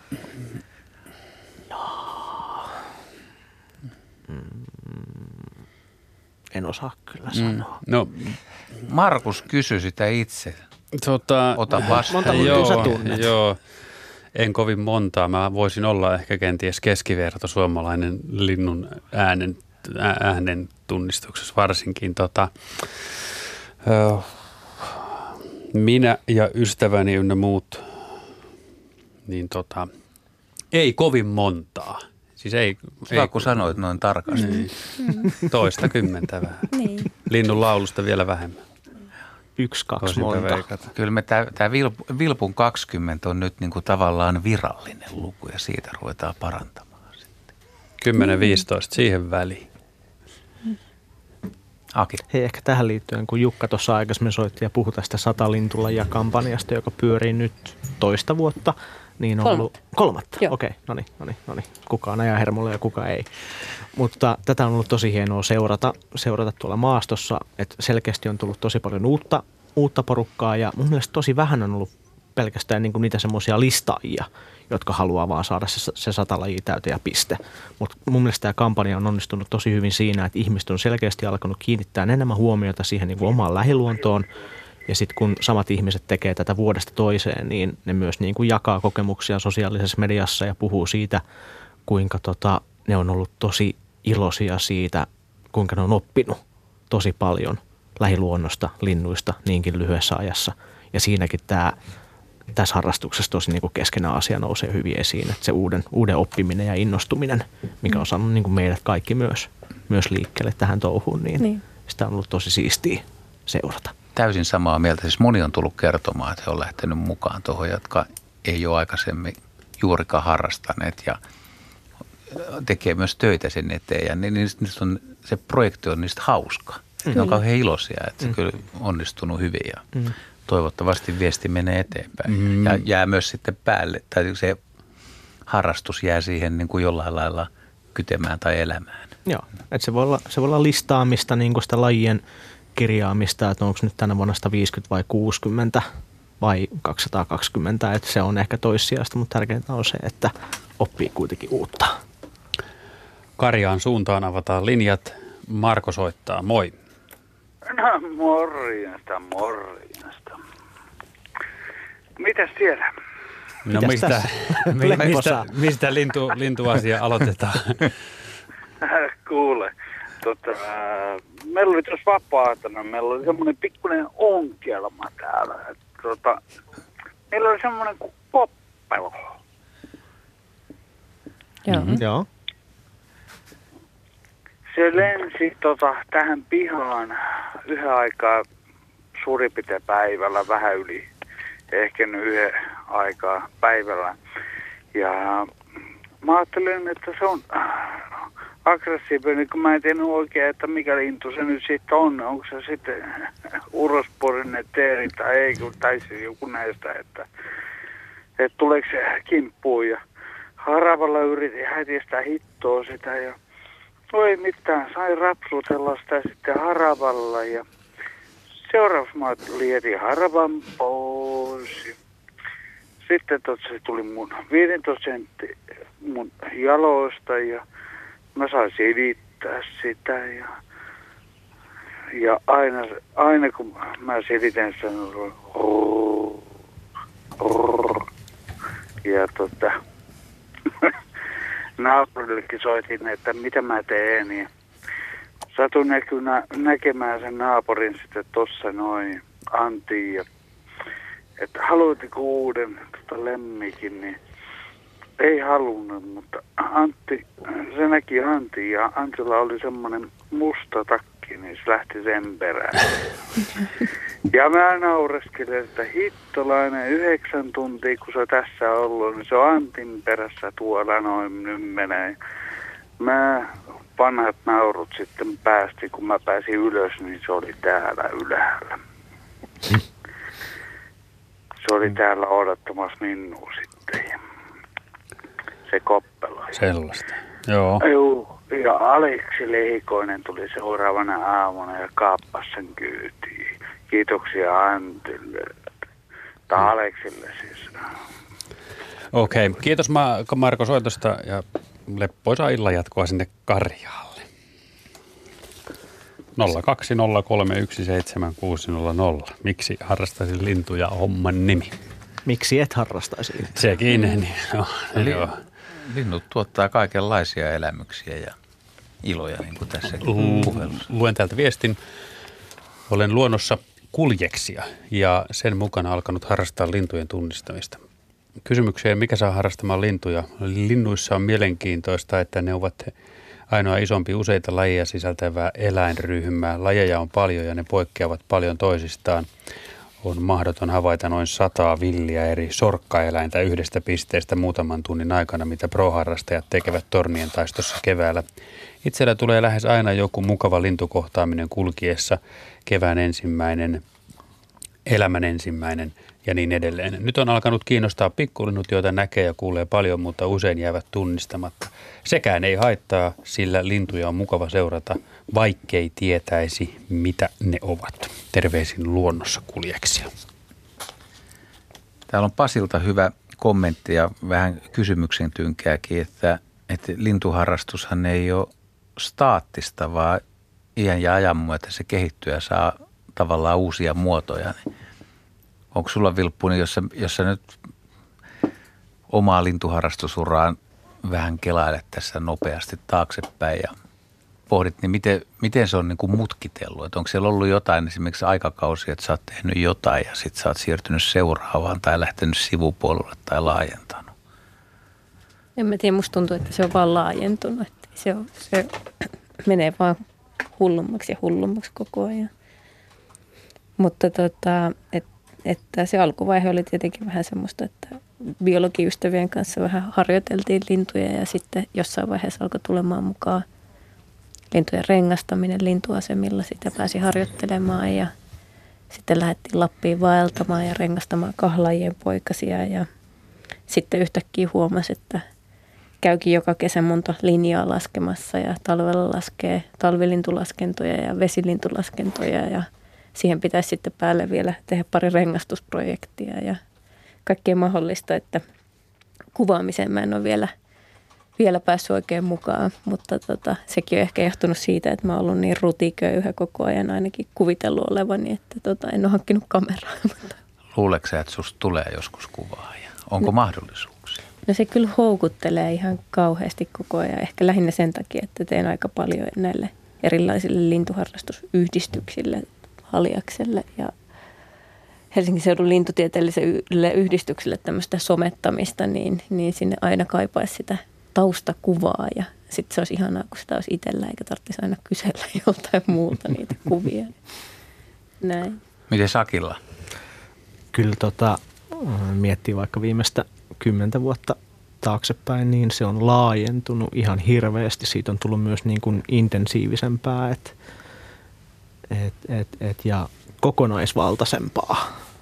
Ja tota, alkaa niin sitä, että kuinka paljon on oppinut, mitä kaikenlaista on nähnyt, kuinka moniin erilaisiin ihmisiin on tutustunut ja ystävystynyt ja tota, millaisiin paikkoihin on päässyt. Et on, on nytkin niin, niin tota, tota etuoikeutetussa asemassa, että pystyy, pystyy sieltä hangolintuasemalta käsin joka päivä havainnoimaan ja sille yleishyllisesti myös, että se, ne havainnot, mitä tekee, niin, niin on sitten myös tieteen ja seuranta, seurantojen käytössä, että se on myös tosi palkitsevaa, että pystyy niin kuin sitä kautta myös palvelemaan lintuharrasteyhteisöä mm. ja lintuja myös. Älyttömän siistiä. I- Ilkka Kouvolasta on linjalla. Otetaan hänet Ja lähetykseen seuraavasti. Suur-Kouvolasta soitellaan Kymi, Kymijoen rannalla. Mahtavaa. Meillä on, Aivan meillä on mahtavaa. Onni, tässä Mämmälälahdella olla, eli se on vähän sellainen pieni pullistuma, eli Joo. kilometrin verran on vastarannalle, mutta Heti meillähän on- päästään fiilikseen. Tässä on Nyt omalta, kuistilta, omalta kuistilta voi katsella vesilintuja ja sitten nyt hanhien muutto, kun on siirtynyt pikkasen lännemmäksi, niin me nä- nähdään nämä hanhet, jotka on nyt parisen viikkoa, että niitä isoilla. Tänäänkin on mennyt aika monta parvea tuosta. Että, ja että kiva niitä katsella. Ja sitten Saaka Kieli aloitti viikonvaihteessa laulamisen. Tänään lauloi päivälläkin. Mahtavaa. Joo. Mutta varsinainen asia oli se, että tuota, näistä lintukirjoista puhuttiin. Meillä oli syntymäpäiväjuhlat meidän lapsen lapsella, joka toi kuusi vuotta. Ja hän sai lahjaksi tällaisen Jari Peltomäki, Jan Pedersen, Lars Svensson, Markus Varsmön Linnut äänessä. Sehän on jo näköjään 2010 ilmestynyt, mutta mahdottoman hienot valokuvat ja sitten siinä on se kiva juttu, että aina linnun kohdalla pääsee painaa nappia, niin saa kuunnella sen laulun. Että se on tällaiselle minusta kuusivuotiaalle Kyllä. varsinkin ja vähän vanhemmallekin niin Joo. erinomainen lintuopas. Kyllä. Että tätä, tätä suosittelen kaikille lämpimästi. Linnut äänessä. Linnut äänet, kyllä. Tuo äänihomma kiinnostaa selkeästi Kyllä. ihmisiä. Kyllä. Tässäkin on tullut monta Mm. puhelua, Si- että, mm. että Siinä on, Joo. siinä on se, että, että, että ei, ei, ei tarvi lähteä katselemaan, bongaamaan mitään, vaan se, se tapahtuu kaiken muun ohessa. Kaiken muun ohessa Kyllä, ja, voi. joo. ja nyt kun nämä on vielä tälleen nyt digitaalisesti, niin muistan, ei tästä parikymmentä vuotta takaperin, kun niitä nauhoiteltiin linnunlaulutoivekonsertista kasetille ja kuunneltiin, niin se oli sellaista kelaamista ja se äänentoisto oli mitä se oli sitten. Joo. Että tämä vaan vinkiksi kaikille mummoille ja vaareille ja isille ja äidille, Mm. että ostakaapa tällainen pieni kesälahja. Kyllä, kyllä. Kiitos Ilkka soitosta. Jäähän nauttimaan sieltä tuota, niin, Minä näen, näen nauttia katselee tuota pyyntä Kymijoen pintaa ja tippaako ne, jos tullut vielä vettä. Selvä. Toivotaan, että on pysyykin tämä ilta niin hyvä. Hei, hei. Yes, moi moi. Joo, vielä tuohon kuuntelemiseen. Se on, se on, hyvä, se on hyvä formaatti tuolla lailla harrastaa lintujen. Lintuja. Joo, ja ajatelkaa millainen alkusysäys tuolla voi olla niin kuin semmoiselle kuusi, kuusivuotiaalle tota, nuorelle, että se voi olla oikeasti tosi elämykselle, että vau, hienoja kuvia, sitten kun Mm. kuulee näitä ääniäkin, ja sitten siitä voi olla yllättävän lyhyt matka siihen, että ruvetaan oikeasti katselemaan niitä siellä takapihalla tai mökkirannassa. Tai. Täällä on tota Niilo yhdeksän vuotta laittanut viestin, että lintuharrastus on kiva kaikenikäisille eh, Joensuussa. Hän asustelee ja on taitava havainnoissa, havainnoissakin. Hyviä havaintoja tältä keväältä Joensuun Liperialueella. Valkoselkä, tikka, sinisua, haukka ja musta viklo. No niin, Terveisin. Niilo 9V ja hänen Inka äitinsä ovat laittaneet viestin. Mahtavaa. Terkkuja Niilolle ja Joo. onnittelut hyvistä haviksista. Ja hyviä havaintoja sitten jatkossakin. Et, ol- oliko, oliko, oliko se stajaaminen vai mitä se on? Stajaaminen. Stajaus. No niin.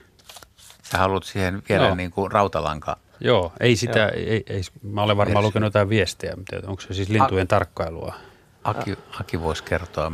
Tämä termi stajaaminen juontuu, juontuu tota sanasta stay, eli ollaan paikallaan, niin stajaaminen voi tapahtua vaikka merenrannalla niemen kärjessä jossain saaressa tai sitten peltoaukeen laidassa lintutornissa, mutta siinä on ideana se, että ollaan paikallaan ja katsotaan, mitä siitä tota ohi menee. Et yleensä stajaamisesta puhutaan niin kuin, se on niin kuin systemaattisempaa muuton laskentaa. Et niin kuin meillä siellä Hangon lintuasemalla puhutaan, että mennäänkö, mennäänkö staijaamaan tai staijataanko aamuvakio tai miten nuo iltastajit. Mikä, Niin- se, mikä se aamuvakio on? Tapahtuuko se tiettyyn aikaan, tiettyyn suuntaan? Tai jotain? Joo, se, on- se on niin tämmöinen standardisoitu tota, tota, tota, menetelmä. Eli, eli tota, auringon noususta alkaen ja tälleen sesonkina, niin aamun ensimmäiset neljä tuntia havainnoidaan muuttoa. Ja se, Se on, on- vakio, se puhutaan vakiosta sen takia, koska se on nimenomaan on vakioitu. Se tehdään joka aamu niin kuin saman aikataulun mukaan. Aamuvakio. Joo. Okei. Okay. Kyllä. Ja sitten sä lähdet stajaamisen jälkeen komppaamaan. Näitä termejä pitää osata ja sitten pitää osata vähän lintuslangiakin tai lyhenteitä, että pärjää tuolla lintutornissa välillä. Joo, Halu- siitä tulee tota, niin aika paljon kyselyitä ainakin tuonne netin palstoille, että minkä takia aina pitää puhua slangia ja mitä tämä nyt sitten tarkoittaa. Ja välillä ihmisiä vähän harmitteleekin se, kun ei ymmärrä sitä harrastuksen kieltä, mutta siinäkin on vähän semmoinen asia, että, että kaikissa harrastuksissa Kaikissa on omat kielet. joo. Että että se joutuu hiljalleen opettelemaan, mutta mm. kyllähän, kyllä ihmiset sitten avaa niitä sanoja aina, kun uskaltaa vaan kysyä, että mikä tämä laji oli. Että sitä, sitä me tuolla lintuasemalla yritetään aina, että jos on, jos on esimerkiksi kokemattomampia harrastajia mukana, niin puhuttaisiin yleiskielellä, mutta sitten hätätilanteessa se aina lipsahtaa sinne. Ai iduli ja skirppiin. Joo, spekta mm. menee ja sitten siinä seisoo joku vieressä, joka on sellainen, mikä menee, niin. mikä menee. Niin. Spekta on kyhmuhahka ja iduli on idäunilintu ja skirppi on rytikerttu. Okei, okay, miten se komppaaminen nimistä. oli? Miten komppaaminen selitetään? No, komppaaminen on sitä, että mennään jonkinlaisen metsäalueen tai peltoalueen tai niityn läpi sillä tavalla, että – yritetään katsoa, että mitä lintuja sieltä lähtee jaloista. Ahaa.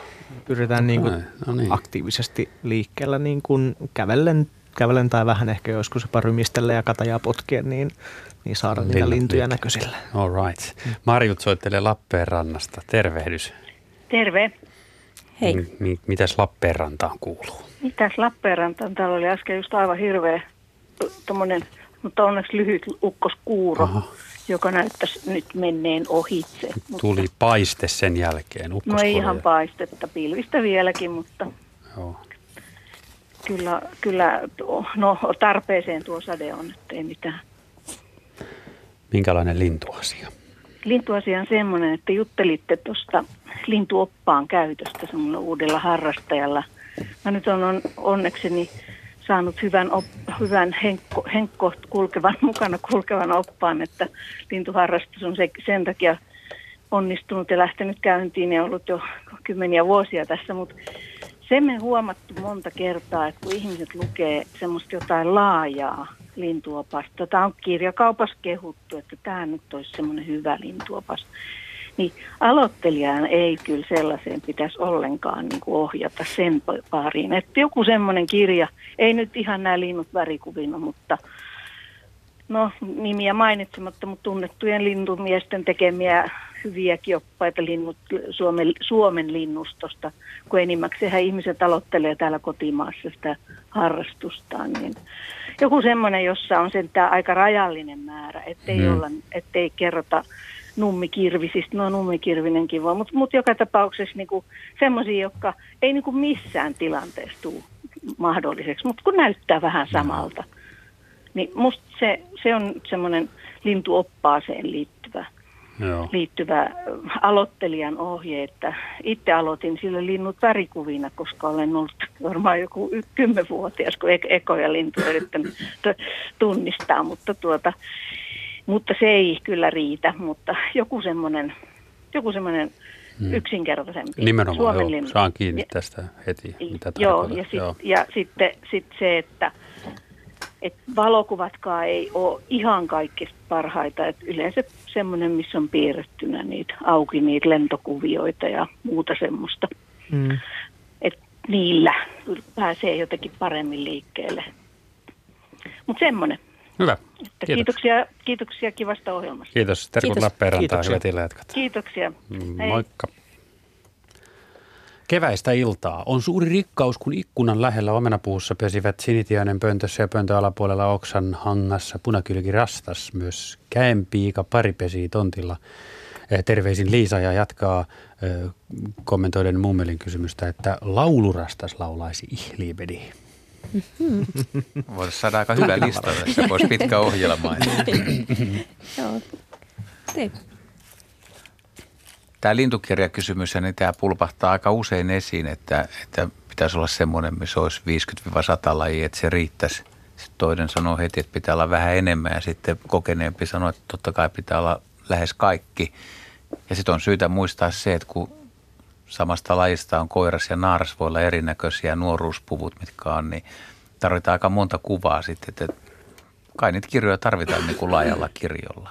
Kyllä, ja ne ei niin paljon maksa, etteikö voisi aloittaa vähän pienemmästä kirjasta ja sitten harrastuksen kasvaessa niin ostaa uuden kirjan siihen tueksi. Niinpä.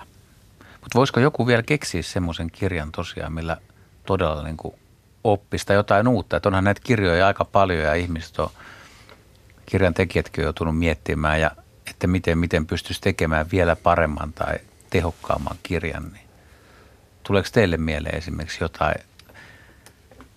konstia, mikä olisi, mitä olette hämmästellyt, että ei ole vielä kukaan esimerkiksi yrittänyt kehittää? No mä, mä en tiedä, miten pitkällä kehittely on, mutta mä oon ihan varma, että seuraava, seuraava steppi on se, että meillä on virtual reality lintukirjoja, eli jonkinlaisia tämmöisiä. Pannaan VR-lasit päähän ja sitten mennäänkin maisemaan ja siellä katellaan niitä lintuja. Juha. Mä ihan varma, että se tulee Markukselle se sopisi ainakin hyvin. Joo. Elämäni on virtuaalitodellisuudessa ja kaverini, mutta tuossa tota, sun pitää Juha lyödä hyntyyt yhteen jonkun virtuaalistudion kanssa. Te alkaa tekemään sisältöjä ja sä konsultoit heitä. Mm. Se on, mä en tiedä, jos olette kokeillut ikinä VR, niin onhan se en, tosi en mukavaa. Se on mahtavaa, se on ihana Uskalla. kokemus. Kannattaa kokeilla. pelkään, että mä jään sille matkalle. se siinä ehkä pelottavinta onkin. mä oon luullut, että aina kun sä vedät aurinkolasit päähän ja lähdet fillarin selkään, niin sä näet vaan Eddie Merksin. niin, mä takaisin taakse. Mm. Joo. Mutta pyöräillessä kuulee paljon linnunlaulua ja, ja tota, semmoisia, mitä ei monesti tunnistakaan. Meille Tuula kirjoittaa, että pyöräillessään tänään aamupäivällä hän pysähtyi äänittämään puhelimella satakielen laulua. Paikka oli Jokivarren, leht, Jokivarren lehtomaisessa metsikössä Eurajoen keskustasta Irjanteelle päin muutamia kilometrejä. Ja luontoillan innoittamana varmistin laulajan otava.fi kautta linnun laulusta. Upea oli kuunnella satakielen laulua luonnossa. Terveisin Tuula Salo. Kyllä. Ja mulla tuli mieleen tästä äänihommasta vielä yksi, yksi asia, mikä liittyy myös lintuharrastukseen siinä suhteessa, että me ei ole puhuttu siitä, niin nämä linturallit ja pinnakisat, mikä on yksi tapa esimerkiksi vuorokauden tai 18 tuntia mahdollisimman monta eri lintulajia havaita ja siihen riittää siis äänihavainto tai että näkee sen.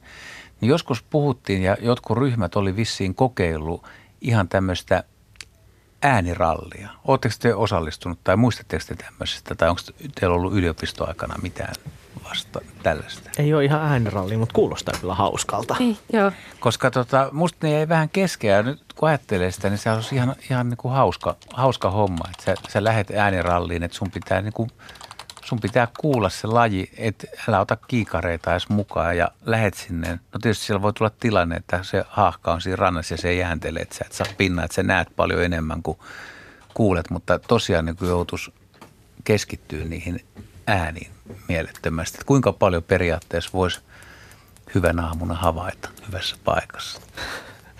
Muistan joskus, tota oli semmoinen vuoden mittainen kilpailu, missä ihmiset, ihmiset laski niin kuin näitä äänihavointoja ja silloin pinnaksi riitti se, että se lintu pitää niin kuin itse jonkun mekaanisen äänen, että jos lähtee lentoon ja siitä kuuluu joku muu ääni, niin silloin sen saa laskea pinnaksi, mutta joo, aika hienoa, että tämmöisiäkin asioita voidaan visioida. Yleisesti sanoisin ehkä, että tämmöinen pinnaaminen ja tota, niin rallaaminen ei ehkä tällä hetkellä ole niin, niin suosittu kuin mitä se jossain vaiheessa on ollut. Että. mielteistä lintujen bongaamista. Niin, niin. Timo, otetaan Timo tuolta Espoon suunnalta lähetykseen. Kyllä olen. Täällä näin, halo halo. Kyllä, joo, halo halo. niin, tuossa kerroin sitä, että oikeastaan äh, miksi, miksi soitin nyt, niin oli eilen illalla tästä meidän ylittämini lähemmäksi tuhannen äh, hanhea.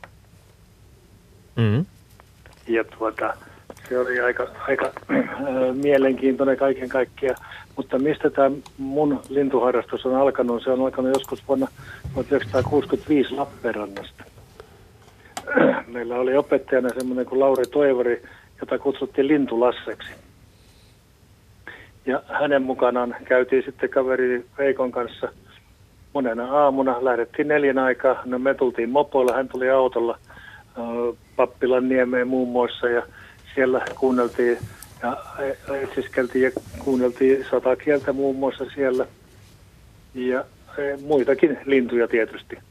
Ja kyllähän tämä niin kuin harrastus on jatkunut semmoisena omalta kohdalta, että vaimon kanssa ollaan käyty tuolla Porkkalan niemessä muun muassa muutaman kerran katsomassa kevät muuttoa ja ja, ja aina tulee seurattua erinäköisiä lintuja sekä tietysti kaikkia luonnonilmiöitä, mitä on. Siinä ohessa. Niin, siinä Joo. ohessa. tuossa muun muassa junan ikkunasta näin jalohaikaran ö, Turun ja Helsingin välillä. Oli ollut tuossa Karjaan seutuvilla suurin piirtein, niin oli siinä tuota kurkien seassa. Oho. Joo, tässä äh, on, se oli nyt jo tästä on aikaa kyllä, äh, no, on reilu kaksi viikkoa, huhtikuun, ihan, ihan huhtikuun loppupuolella Joo. oli tuota, siinä. Ja sitten tuota, mitäs tässä nyt, no täällä tietysti meikäläisellä aina tuo satakieli on semmoinen, mitä odottaa keväisin, että milloin sen kuulee. No se kuului jo reilu viikko sitten täällä, myöskin tässä Espoossa. Ja eilen oli terva päästy. Näkyy myöskin tällä lentelevänä. Joo. Joo, tämä on tätä, tätä aikaa, kun näitä pitkämatkamuuttajia Niin, saapuu niin, näin. Pa- parasta aikaa. Mm. Niitä Mm. tulee Onko? pikkuhiljaa sieltä. Niin, ja tuota, mutta se vielä tuolta nuoruusajalta, niin siellä Lappeenrannassa, niin keväisin tuli lähdettyä aina kuuntelemaan ja seuraamaan teerien äh, kujerrusta ja kukerrusta siellä suolla, mikä oli siinä noin parin kilometrin päässä me, me, mun kotipaikaltani. Ja se oli minusta aina semmoinen yksi kevään kohokohta kaiken kaikkiaan. Mm. Kiitos Timo soitosta, havainnoista, kertomuksista. Hienoja tunnelmia, Hyvä. joo. Mm. Kyllä. Ja junan ikkunasta Okei. bongailua. Joo, Hyvä. no niin, No niin, moikka. Pilppu.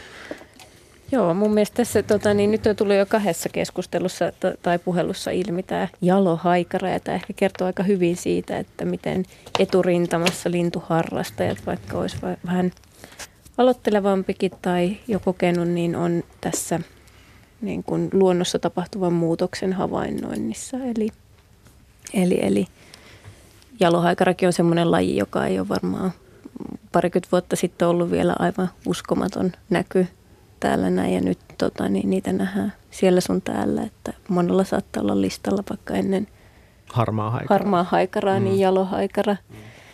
Ja tota, niin, se on myös niin kuin po- pohja sille, että, että Suomen, suomalaisia linnuston seuranta-aineistoja pystytään käyttämään aika hyvin suojelun, suojelutoiminnan tukena. Eli kun ä, lintuharrastajat tekee havaintoja ja ilmoittaa niitä tietokantoihin, niin sitten saadaan kiinni siitä muutoksesta, mitä luonnossa tapahtuu ja sitä pystytään käyttämään sitten suojelun tukena. Kaksi tuntia on melkein mennyt, tässä on enää kaksi ja puoli minuuttia aikaa ja lintuharrastusta on aika lailla kehuttu ja kyllä soittajat on paljastaneet sen, että, että lintuharrastus antaa paljon ja se säilyy koko elämä ja hyviä muistia, muistokuvia.